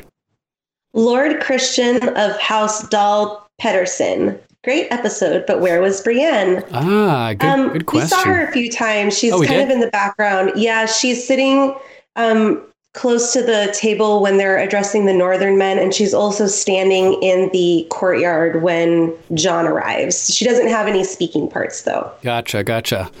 Lady Cheryl of House Dickens Peterson says the reunions were a little underwhelming. Yeah, that's understandable. It's probably because they just had to fit so many into such a short period of Mhm. time that they didn't all get the depth that we would have all ideally wanted, you know?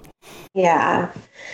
Lord Axel of House Erickson, great episode. Fantastic to see Sam's reaction to the Mad Queen's burning of his family. Brutal. The dragon ride was cool. Why the heck did they send little Ned Umber back to his castle after they knew the wall had come down? So stupid. Yeah, big I've risk. always had blue eyes. Bran looks at Tyrion and Jaime eyes. were epic. He will forgive Jaime, I think, but Tyrion has turned on Dany, no doubt, after that Bran stare. Ooh, Mm, interesting. Bran knows something. Oh man, that's interesting. Damn, Bran would know something. Oh, but at least at least they have Bran to out out something if Tyrion Mhm. did do something. Yep.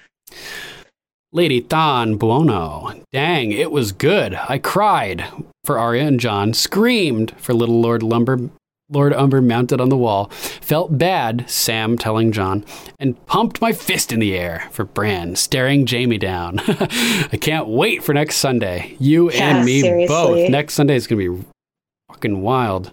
Lady Trogdor of House Burninator. It's an old internet joke. Oh god. Trogdor the Burninator. The Drog the Trogdor comes in the night. I was gonna say that was an interesting name. Love it. Freaking loved it. Jaime's face right there at the end. The whole thing was a bit fast paced, but that's understandable. Little Lord Umber haunted my dreams. Yeah, he that was rough. Definitely, definitely. Sir Matthew of House Rep. All in all, an, an enjoyable episode. It really felt like this season is setting up everything to come for the season by getting all of the reunions, rescues, and revelations out of the way right off the bat so we can focus on the wars on two fronts with the White Walkers and Cersei. I loved all the symmetry to the pilot episode and Robert's arrival to Winterfell with Dany's in this episode. Dany and Jon having a private moment in front of that waterfall where she mentions she could stay there a thousand years reminded me a lot of Jon's time with Ygritte, where they've wished they, they never had to leave this cave. Theon's fast paced rescue of Yara mirrors her attempt to rescue him from the kennels. Yeah, good point. A, a little disappointed this wasn't given more screen time. Noticed Cersei is drinking again after her last after her time with Euron. Could this be a hint that she's no longer pregnant or never was to begin with? For the first time in the series, I find myself in agreement with Cersei Lannister. I really wanted those elephants. Yes. I think that was a little bit of meta commentary from the uh, showrunners. Absolutely. I'm going to imagine the ginger soldier with his face half burnt off is is Ed Sheeran. oh, that conversation between Sam, Jorah, and Dany was painful to to listen watch. I'm sure she is having regrets. Excited to see where we go from here. Oh, also, lol, that Drogon face. Every pet owner knows the feeling when you're trying to get things going with a partner and see that face staring at you. Just not one the size of a 747 that could burn you to a crisp. Oh, love it. Great comment. Lady Angelica of House Garcia Decker. My only complaint, while it was cool to see, is the dragon riding. They know the urgency. They have days to prepare, and yet they have time for a whimsical dragon ride Whimsical. a one-way ticket to Bone Town. Ah. Come on, guys, LMAO. Also, we're in the seven hells is Ghost? The Oh, reunion I was waiting for. Yeah, good point. Lord Rhine of House Cortez, too freaking short for waiting over 500 days for 52 minutes. Yeah. I feel you, brother. I feel you. Lord Phil of House Belanzic. Too short, lol, but I loved it overall. Lord Howard of House Bennett. Brilliant. Plenty of different thoughts. Sadness when Sam found out he, the way Daenerys killed his dad and bro, and when he told Jon who he was. Just love Arya, the cold little bitch. Definitely. Yes. yes. Lord Evan of House Brookman. I know they are up against the clock now. Please answer all the questions, but I wouldn't have minded easing the foot just slightly off the gas. Certain portions with great character seemed rushed to get their piece. Ha, Braun didn't exactly get this. Damn. It was amazing, though, and pretty fantastic that nearly all surviving have at least circled back to Winterfell. The only other complaint was that it didn't run for 10 hours, so we couldn't put this baby to bed and get started with the healing process. yeah. Lady Corey Eugene of House Kuhn cried at 8:38 and 35 minute marks, tears of joy and wonder. Ooh, I'm gonna have to go back and look to see what's at those minute marks. Me too. Lord Bryson of House Wolf. Man, what a bing bang boom episode. the opening reminded me so much of season one when the Lannisters came to Winterfell. Line of the episode Bran, we don't have time for pleasantries. Yep. Setting the tone for the episode. No time for drama. Winter is here. So many reunions. I was not expecting all the reunions in the first episode. Sansa, quit being a brat. Sometimes times are changing. You're on the right side. Get over it. what an awkward position Sam is in. I didn't expect him to get the news from Daenerys himself, herself. Your dad didn't want to join me, so I killed him. Well, that's not too bad. At least my brother will be cool. Nah, burned him too. Oh. All the while, she's coming to praise him for saving Jorah. Ah, damn, what a tragedy. I think Sam is strong minded enough and understands the situation well enough to stay the course and not be vengeful towards his new queen. Hope so. So, does Daenerys already know that Jon's rightful heir to the throne or something? Sure, seemed like she was trying to kill him with that fancy dragon race. I couldn't help but get Harry Potter vibes during the scene. That's funny. Nice. After Sam breaks the news to Jon in the Tombs by Ned's statue, I can't tell if he's more upset that he's supposed to be king or that he's banging his aunt. And what an epic, what an epic scene to end on Bran waiting for an old friend. Who? None other than Jaime Lannister. Damn. The episode was worth the wait. I am so excited we're rolling along again. It did feel weird seeing new, unfamiliar Game of Thrones, though. After rewatching it four times while waiting, I don't think Bronn will end up killing J- Tyrion or Jaime. I do think Cersei just handed Bronn the crossbow that Jaime will kill her with. Ooh, I like that. Oh. Can't wait for next week. Damn. Nice. Thanks for commenting, Lord Bryson. Great feedback. Archmaester Stitches from the Luminescent Citadel on the Siren Isle says, I'm not his brother.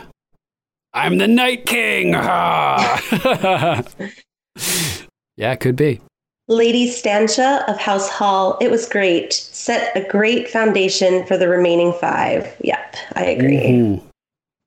Lord Seth Alex of House Abraham, unfulfilled expectations, always hungry. Ah, yeah, I feel you, man. Always hungry.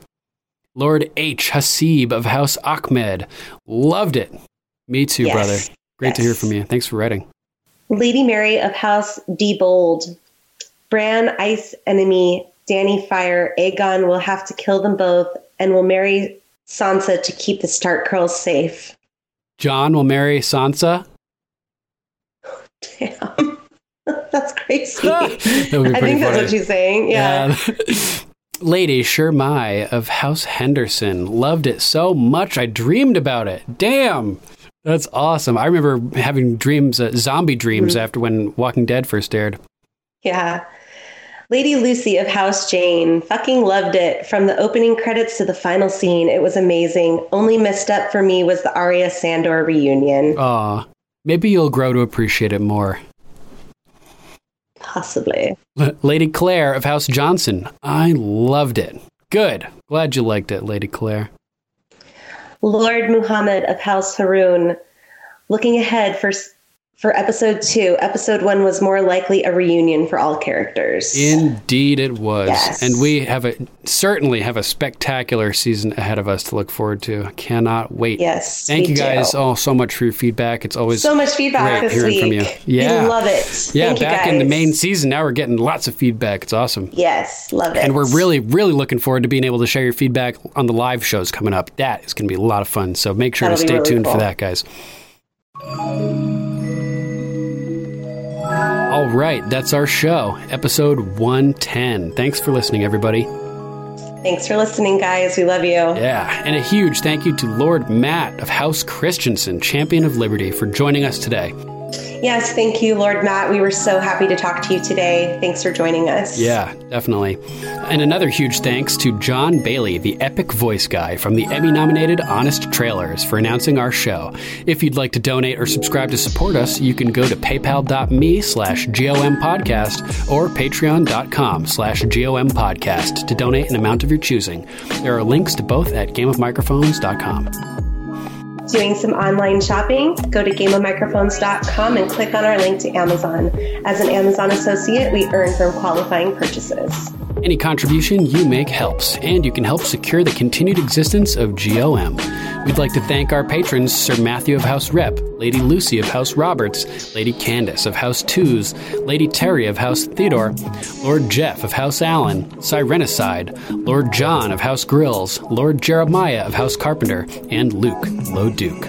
We love you guys and appreciate your patronage. And we'd also like to send out an additional thanks to Lord Bryson of House Wolf and to Tarot Spirit. Thank you for your donations. Yes, thank you, guys. We love you. And make sure to check out Sirenicide, the serialized horror drama podcast featuring me and Archmaester Stitches. Just go to sirenicide.com and download it wherever you get your podcasts. We also want to give a huge thank you to Lady Lisa of House Sky, Pyromancer. She has been epic behind the scenes in getting our website, Game of Microphones, up and running. She's a next level artist, you guys. You have to check out her amazingly illustrated book, The People You May See. It's one of my son's favorite books. It's available now on Amazon.com and it's Prime eligible too. And I also have can- one of her pieces of artwork over here. Oh, yes. I'm so Drogon jealous. that she uh, that she did. So Thank you. Lady Lisa. You can check all of her work out at fineartsbylisa.com. She's also on Instagram and Facebook slash fineartsbylisa. You can hear Kristen, Jason, and other Podcastica hosts covering Game of Thrones Season 8 over at House Podcastica. They've released a new episode covering Game of Thrones Season 8, Episode 1, Winterfell. You can find that at housepodcastica.com or by searching for House Podcastica on your favorite podcast platform. Next episode, we'll be covering Season 8, Episode 2, the name of which is still unknown. Give it a watch and send us your thoughts. We'd love to read them on the air. If you'd like to call, you can call us at 813 563 3739. That's 813 Joffrey. If you would like to write in, you can email us at ravens at gameofmicrophones.com. Check out our Facebook page at facebook.com slash GOM podcast. Game slap! Oh! You can also listen to Game of Microphones on YouTube, BitChute, and Steemit. Just search for Game of Microphones to find our channel. Likes, comments, and shares are greatly appreciated. We're also on Twitter, Instagram, Gab, and Minds at GOM Podcast. And we're on Tumblr too at Game of Microphones. All right, that's our show. Thanks for listening. Música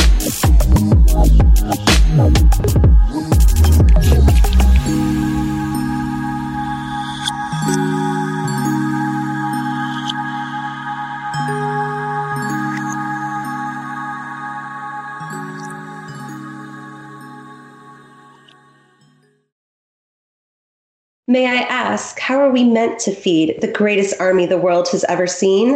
While I ensured our stores would last through the winter, I didn't account for Dothraki, Unsullied, and two full grown dragons. What do dragons eat, anyways? Whatever they want.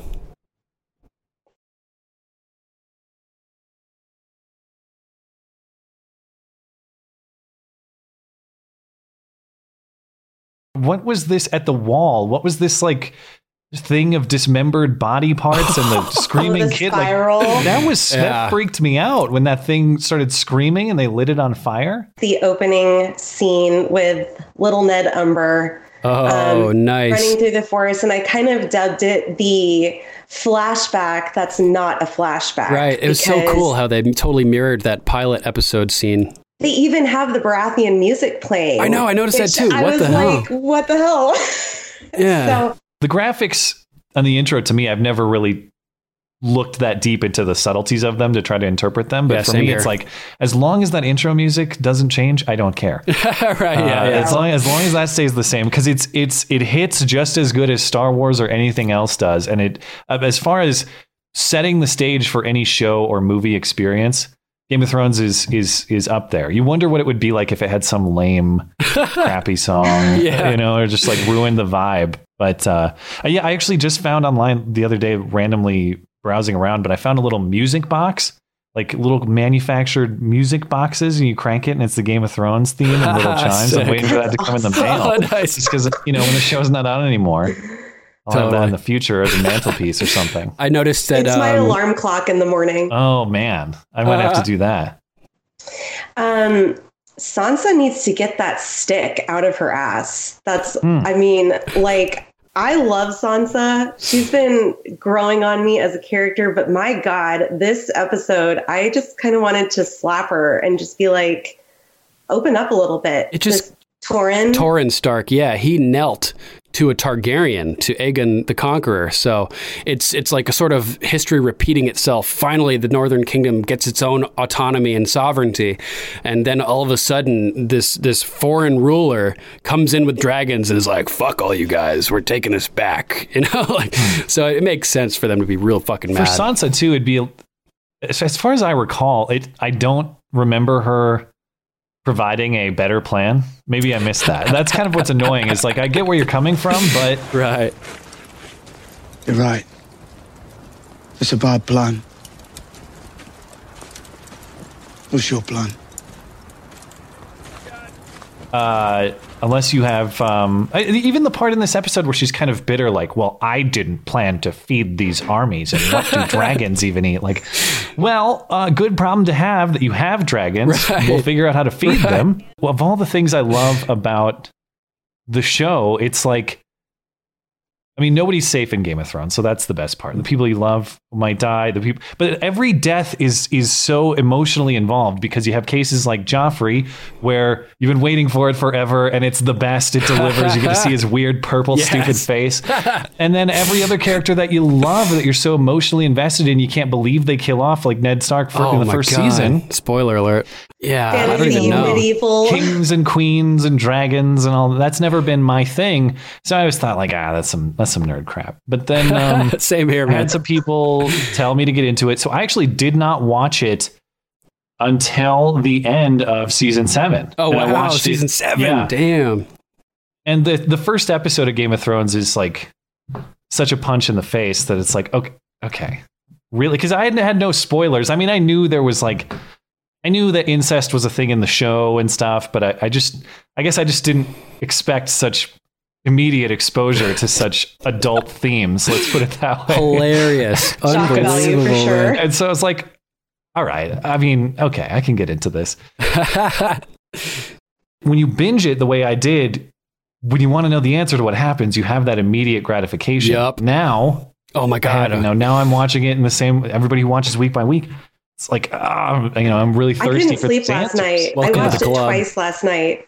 Oh, you watched I it had- through twice. I, I did. I I watched it with my husband, and he called out some things. Like he immediately called out who Bran was waiting for. Oh, And I was nice. like, oh my god, That was so crazy. cool. I was like an old friend, huh? I wonder what he's talking about. yeah. Should have known. It's so obvious.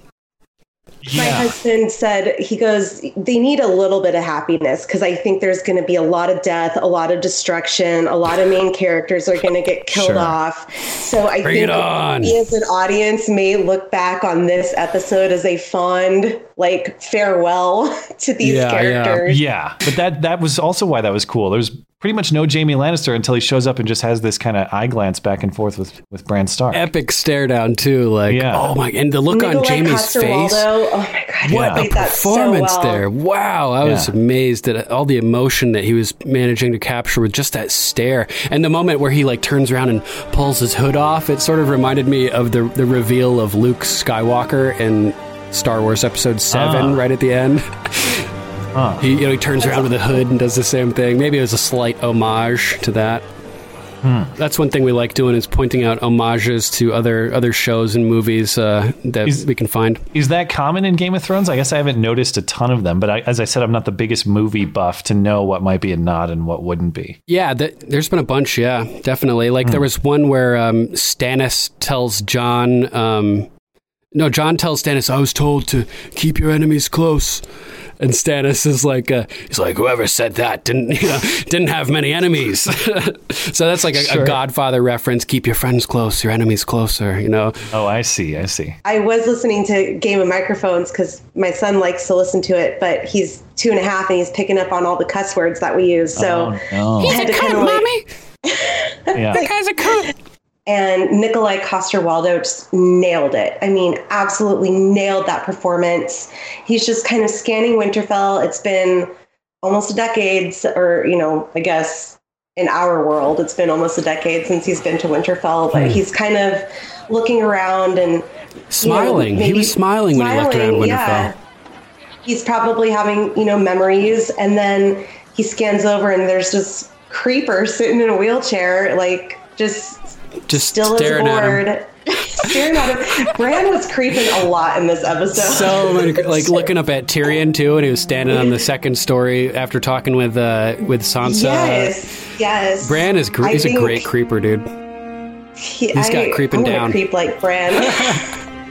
Lurk like Arya, creep like Bran. Dude, I like it. That's great. So, what happens after the Battle of Winterfell? Does Winterfell fall and they're forced to retreat to King's Landing, and that's what happens? I think they're going to be forced to retreat to the Iron Islands. oh, the Iron Islands. Ooh, oh, how about the Because- Eyrie? How about the Eyrie? Oh, that would make Well, sense. Sansa has connections there. The Eyrie Oh, the dragons. The dragon. But the Iron Islands also. Yeah, but the army of the dead can't swim. So Well, all that we doesn't mean they can't walk on the ocean floor and all come walking out together. I think that that's Oh like a red herring, you know? Like, oh, the, they specifically asked it. You know, Euron was like, "Can they swim?" And Jon's like, "No." so they baited That's us. one. They baited us into thinking islands are safe. But there's all the like those lines from the books. What is it? Patchface says something about dead things in the water and stuff Okay. like that. Oh so oh my god, like that song. yeah, yeah. The There's it's always up and- summer under the sea. Yeah, I know, I know. Oh, oh, oh. Oh my god. So it's No- entirely no one's possible. safe. Yeah, it's entirely possible that we could have the fucking army of the dead come marching out of the water and just take everybody by surprise. I am. Uh, that would be such a mind fuck for me because I feel like I want there to be some safety. Like, There's no safety. okay. Uh, Oh my god, my door just slammed shut. Scared the shit out of me. outtake or I had my bloopers. window open. I had my window open and it shut the door. And I'm Oh, home alone, man. so I totally freaked out. This is going to be fun doing video with the, the bloopers and outtakes and stuff. People will be able to see how they're like cut together and stuff. Oh shit. So, and you know, Sansa being the lady of Winterfell now, she's like she's lurking somewhere. You Lurking. know, like who Love knows it. where Arya is? She's always lurking. and she is you have a too. lurker and a creeper. And a, and a and a brooder or moper would be Jon, right? yeah, totally. Bronn being hired to kill Jaime and Tyrion. What the fuck? Fuck, dude. Bronn the oh betrayer. God. Yeah, well, he hasn't done it yet. I'm not sure. Yeah, I was just gonna say I'm jumping to conclusions, but this may be the the seeds of his undoing, though. I didn't recognize the other two, but I recognized her because she's in the orgy scene. I may have been looking at other things besides their faces. Okay, well, you can, you can look. I'm not going to look at that That's weird. I was concerned because Sam had just found out the truth about the toasted Tarlys, you know, the toasted Tarly truth. And uh, it's just like I think it's going to be a really tough pill to swallow for Dany. It's really tough for Jon, obviously, which we get in this scene, but I think she is not going to take it very well. oh my God, I'm so nervous. And so Fuck we, you, we- we- HBO. mind blown. Oh. Um, little moments here and there. We'll like get Ned to like, Umber popping his head out. oh, that was so cute. He's like, hmm? yeah. Or the, the uh, montage of guys getting crossbowed in the head when Theon attacks the boat. and the the uh, eunuch joke, which is like what we Oh, start out the yeah. episode with. That's the so first funny. line of the whole episode. Um, so Sam falls down the crypt steps. I couldn't believe that. That was so cool. Jon's like, Loved that. "What the fuck was that?" And you hear, "Oh, oh, oh," and he's like trying to get Yeah, we and- got lots of good Sam, like, oh, and like, oh, mice, and things like that this episode. Like when he almost gets hit by that, that horse and carriage right after he finds out the toasted Tarly truth and is walking down the steps. He's like, oh, like freaks out. Oh, So, um, something, yeah, yeah. Massimo, Massima, something like that. Yeah. And she fucking, Please, please. she had, yeah, she had Daario lop his head off in front of the crowd. And remember, they all re- reacted hiss, hiss, hiss, hissing at her. Oh, that was creepy. He så hörde jag inget hiss, hiss, hiss. Jag var där med dig. Jag var från ett fall. Det här var vad jag det tjej det Sleep. Nickelfish. Right, uh, you only listen, me some, me some. Yeah, yeah, he's must- yeah, it was funny too. Right when he says your mother was Lyanna Stark, Jon Jon kind of goes as if like, yeah, right, like Like, they hooked up, like Ned and Lyanna up. I didn't even think about it that way, but just like uh, like oh, you guys are like conspiracy theorizing about like like for some reason alternate Jon origin theories. He's like, we know I'm a bastard. My dad's Ned. Like, why do you? What are you talking about? Right? like, what would your reaction be to that? Like, I. He okay, so stumbles my, my backwards. parents aren't my parents. Uh. Okay, whatever. But I, I'm not Jon Snow. I'm a totally I'm Aegon Targaryen. name. Like, I'm not even Jon Targaryen. Like uh, he I'm literally knows, Aegon and this is this is that moment where I talked about where like there, we have the theme of Jon Snow knows nothing, and this is how we learn here how little he really knows. Like he literally knows nothing, even about himself. You know, he doesn't even know his name, and this is uh, Jon Snow knows nothing, and plus the whole Jon Snow John Doe type thing where Mhm. like you use John Doe to as a as a placeholder for a name when you don't know the identity of a victim of a of a crime, for instance. So it's Yeah. perfect knowing nothing, and also the John Doe hint, like combining those two together. Mhm. Like I don't know, it's just like it's just so funny seeing him learn the truth and realize how little he knows about everything. I'm just waiting for Cersei to die. That's all I really want. Yeah. So Matt mentioned earlier like these big deaths that we wait seasons for and how like we get to finally the purple wedding and Joffrey gets killed and we're all like, yeah, like ah. And uh, so eh, are we going to get that moment for Cersei? Are we going to get that or is she going to live? You know what I mean? Like are we going to get it? Ugh. And I Oh, thought shit. to myself, she's talking about executing people. And the next scene we get was Bronn. Don't do it, So- Cersei. Dude, you you can make eunuch jokes, but no one else can make dork jokes. Like, why is that? Because I still have my balls. I have balls. and you don't. yeah, that was great. So like you, it, it, it basically it's just saying like it sucks when somebody's making fun of you for something, but yeah, it's okay. Like, feel free. They're not. We're not here to like roast you alive. We're just here to save your lives. So I think that also might be the reason why she smiles a little bit here. It's just nice, nice mug Right. there, dude. the udders. That's awesome. I would love to like cosplay Sansa, but I'm not sure I could do that resting bitch face like she does. and uh, Look at you. Yeah, you're a You're a man. man. Almost. Almost.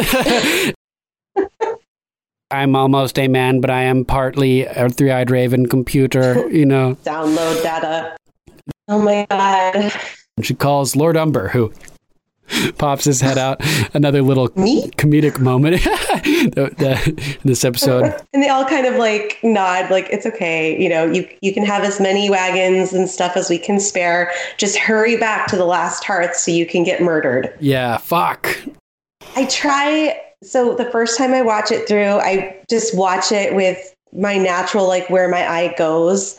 And then wherever my eye doesn't go, the second time I watch it is where I try to force my eye to go the other places Nice. that I'm not paying attention to the first watch. So the Good second plan. time I watched it, I I look in the background, like who's in this, who's behind the scenes, um, who's behind, who are we seeing, like what's kind of happening, what's going on around what the camera is focusing on, Mhm. because like that's where uh, like last episode I talked about Varys being like a comedic factor in the the big meeting. He's really not an upfront person, and if you're just watching the people that are in focus on the camera, you would miss his reactions. So Yep. I do like trying to pay attention to the, the what's going on behind the main character. Yeah, that's awesome. That's really cool. We have the biggest, most powerful army the world has ever seen showing up to have your backs, guys. Like, be cool with that because it's super cool of us to do. Don't forget that you're in the family too. That was the most shocking moment for me. This was the most badass moment for me. You know, where yeah, I Dany is just it. like dragons eat whatever the fuck they want. You should know that. like you know, what did you didn't get being the a memo? snarky little bitch. Yeah, like, we'll devour you if we want to. you know what? If you don't want our help, I'll just take them all home. And you, Gendry's a smith. He's now forging dragon glass. I was thinking maybe he's going to do some experimenting and try mixing steel and dragon glass together Mhm. to forge dragon steel, maybe like a modern Okay. iteration of dragon steel. Um, so in, instead of like outright apologizing, she kind of apologizes by saying like, "We both survived, though. You know, like sorry." Type thing. okay. Yeah. So, Let uh, bygones be bygones. Oh, I, I thought it was interesting too that the fact that she thought that he was the most clever man alive was interesting to me. Like that means that Yeah. she considered him in high regard. You know, that's what that says to me. So that Mm-hmm. that says to me that that means that he could prove that he is, you know, one of the most clever men alive by redeeming himself and doing something awesome. And Good. that makes me think that they these two have the potential of actually getting together for real at some point. Oh shit. You well, because Dany's Dany's off the radar now because she's with Jon, Mhm. and Tyrion saw that happen. I mean, he was in the boat with her and watched Jon go in. So maybe he's turning his sights to back to Sansa. Maybe like the Somehow. two the two leaders would be together, then the two two of like the closest Mhm. advisors would be together. Yeah, Um, be quite a little powerhouse. it would certainly be a way to help unite the North. I mean, the Northern Lords have tr- come to trust Sansa um, Mhm. after everything that's happened and how she stuck, stood up for them and been there and helped get Winterfell back and everything. So maybe, Totally. maybe her being like, "Listen, you know, I trust Tyrion." That could do go a long way or with I'm the going to Northern marry Lords. him again. Yeah, yeah, yeah, that could go a long way with the Northern Lords to uh, bring the North and the South together to unite them. And we Mhm, see yeah. just we see like the uh, the wheel in the view, and then looking right Mhm. past the wheel to Jaime, and you see him like react and see Bran sitting Yeah. there. I thought it was just a really great like shot. a double take. He's like, Yeah. what? what? what, what, what? I have terrible news. Terrible news. The dead have broken through the wall. And And Cersei's like Cersei's like, good. good? Yeah, and What is wrong with you? And even Qyburn seemed shocked by this reaction from Cersei because even he had said it was terrible news. So Yeah. if Qyburn even is like, whoa, you know, it's got to be something fucked up, right? Yeah, yeah, why don't you just get it over with and, and, and kill me? He's Yeah. like, no, we're family. We're the last Greyjoys without any ball or with with balls. Plus, who would I have to talk to? And she's like, you're an idiot, man. You picked the fucking losing side with that Well, dumbass Then. I'll bail and sail the Iron Fleet somewhere else. Yeah. But first, I'm gonna fuck the queen. And I thought that was kind of maybe reading between the lines like well i'm gonna sail to the iron like the iron fleet somewhere else after i fuck like fuck her over Yeah, I'm gonna fuck her and then I'm gonna fuck he's her gonna over. fuck her and then he's gonna fuck her over and leave Love it. That's so that's awesome. what i kind of like took it as did you see uh, captain strickland's face he just like shakes his head just- this guy's a fucking idiot Love it. really wanted those elephants Yeah, yeah, totally. Because we were like, we want the dragons, we want the elephants, we want the mm-hmm. pack of wolves and the dire wolves, and we want like all this cool stuff. We just give it to us all. Krakens, you know, unleash the hounds, everything. Totally. Ice spiders, undead mammoths, giants. Like we want everything. that's disappointing Yeah. So next, uh, it's after they just had sex, Euron and Cersei. We see the deed really is done. those elephants. Yeah, and then he started. He's insulting Robert. You know that. Hey, like, how do I compare to that fat what a king? freak like Yeah. who cares how you compare He's just like, being wild, and then he's like asking about like how do I compare to Jaime? I know you guys have I been doing it. that's really what he wants to know. Yeah, he's just leading into it. So we cut over to the bow and arrow. That's right. I was going to say Theon has his bow again. He, like you said oh last my episode. god, that's a big symbol. Theon with a yeah, bow. he was an expert he was a hot marksman. shot. He was a hot shot So with a bow. He's getting kind of back into his role of Theon Greyjoy. Remember, and remember when he saved Bran?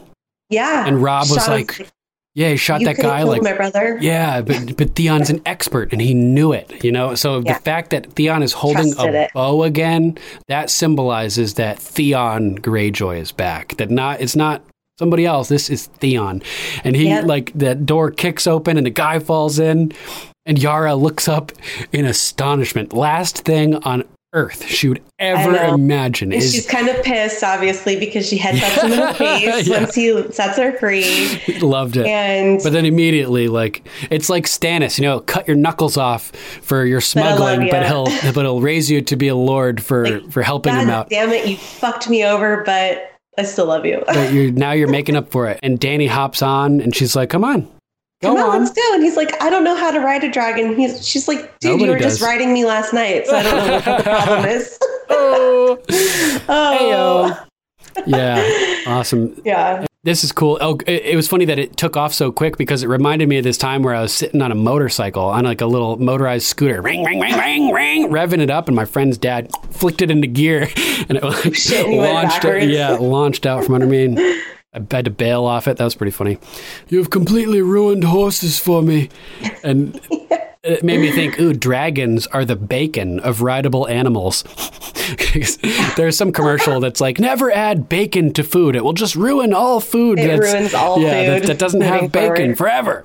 And then it, they say like Hulu is the bacon of TV or something like that. I don't know. So, so dragons are like the bacon of rideable animals, basically. And uh, so naturally, it's cool that she showed him the Valyrian steel because he's a smith and he's got to appreciate that. But also showing him the Valyrian steel, I think, may trigger to him like, ooh, maybe I can make some special steel with the dragon glass. and- Oh, maybe. You might you be know, onto something like, there. It may not be a coincidence that Valyrian steel is mentioned during the scene where we see the dragon glass being smelted. You know what I mean? Spirals in our world, it's like can teleport through them. They're it's so hard to like there's so many like symbolic reasons to bring in spirals to this world but we know that they mean something. We know that they're a form of like communication or you know like writing or scribing. So what it means i was really trying to figure it out. There are eight arms to that spiral Ooh, interesting. I, it, it, it was very remindful to me of the Targaryen sigil as well, with like the sort of spiral Ooh. shaped of the dragons. oh my god that's crazy. And that to me was like, I was like, oh shit, is that foreshadowing some type of connection between Dany and the Night King? And then I was like, oh man, maybe Dany gets turned into the Night Queen. What if the Night King like like if they're having a dragon battle or something and Dany gets knocked off her dragon and the Night King like approaches her and just touches her on the forehead and she God turns into a fucking White Walker. How crazy that would be big surprise, right? yeah huge gender specific gender specific Classic. Pox will have her by the ear. Uh, which, Which girl Which girl? I can't wait to watch it again. The best acted scenes, oh, mm, hands down, just being. Sorry. It's okay. I'm going to imagine the ginger soldier with his face half burnt off is is Ed Sheeran. oh, I've traveled to a bunch of random places and random countries. But as a Midwestern guy, I recently have been falling in love with what the more rugged parts of America have to offer to all of us before they're gone. Team Age Productions and Powers Media House presents Beautiful America, a musical documentary series with all original content. Explore the southwest of America and indulge in some places you've heard of and plenty more that you certainly have not. Cooking under the stars and below freezing temps of Death Valley. 4K drone footage of one of the most insane monoliths on Earth. Driving in abandoned mines, cliffs, canyons, and wild times. Check it out. Team Age Productions on Facebook and YouTube. That's T E A M A G E Productions. Beautiful America.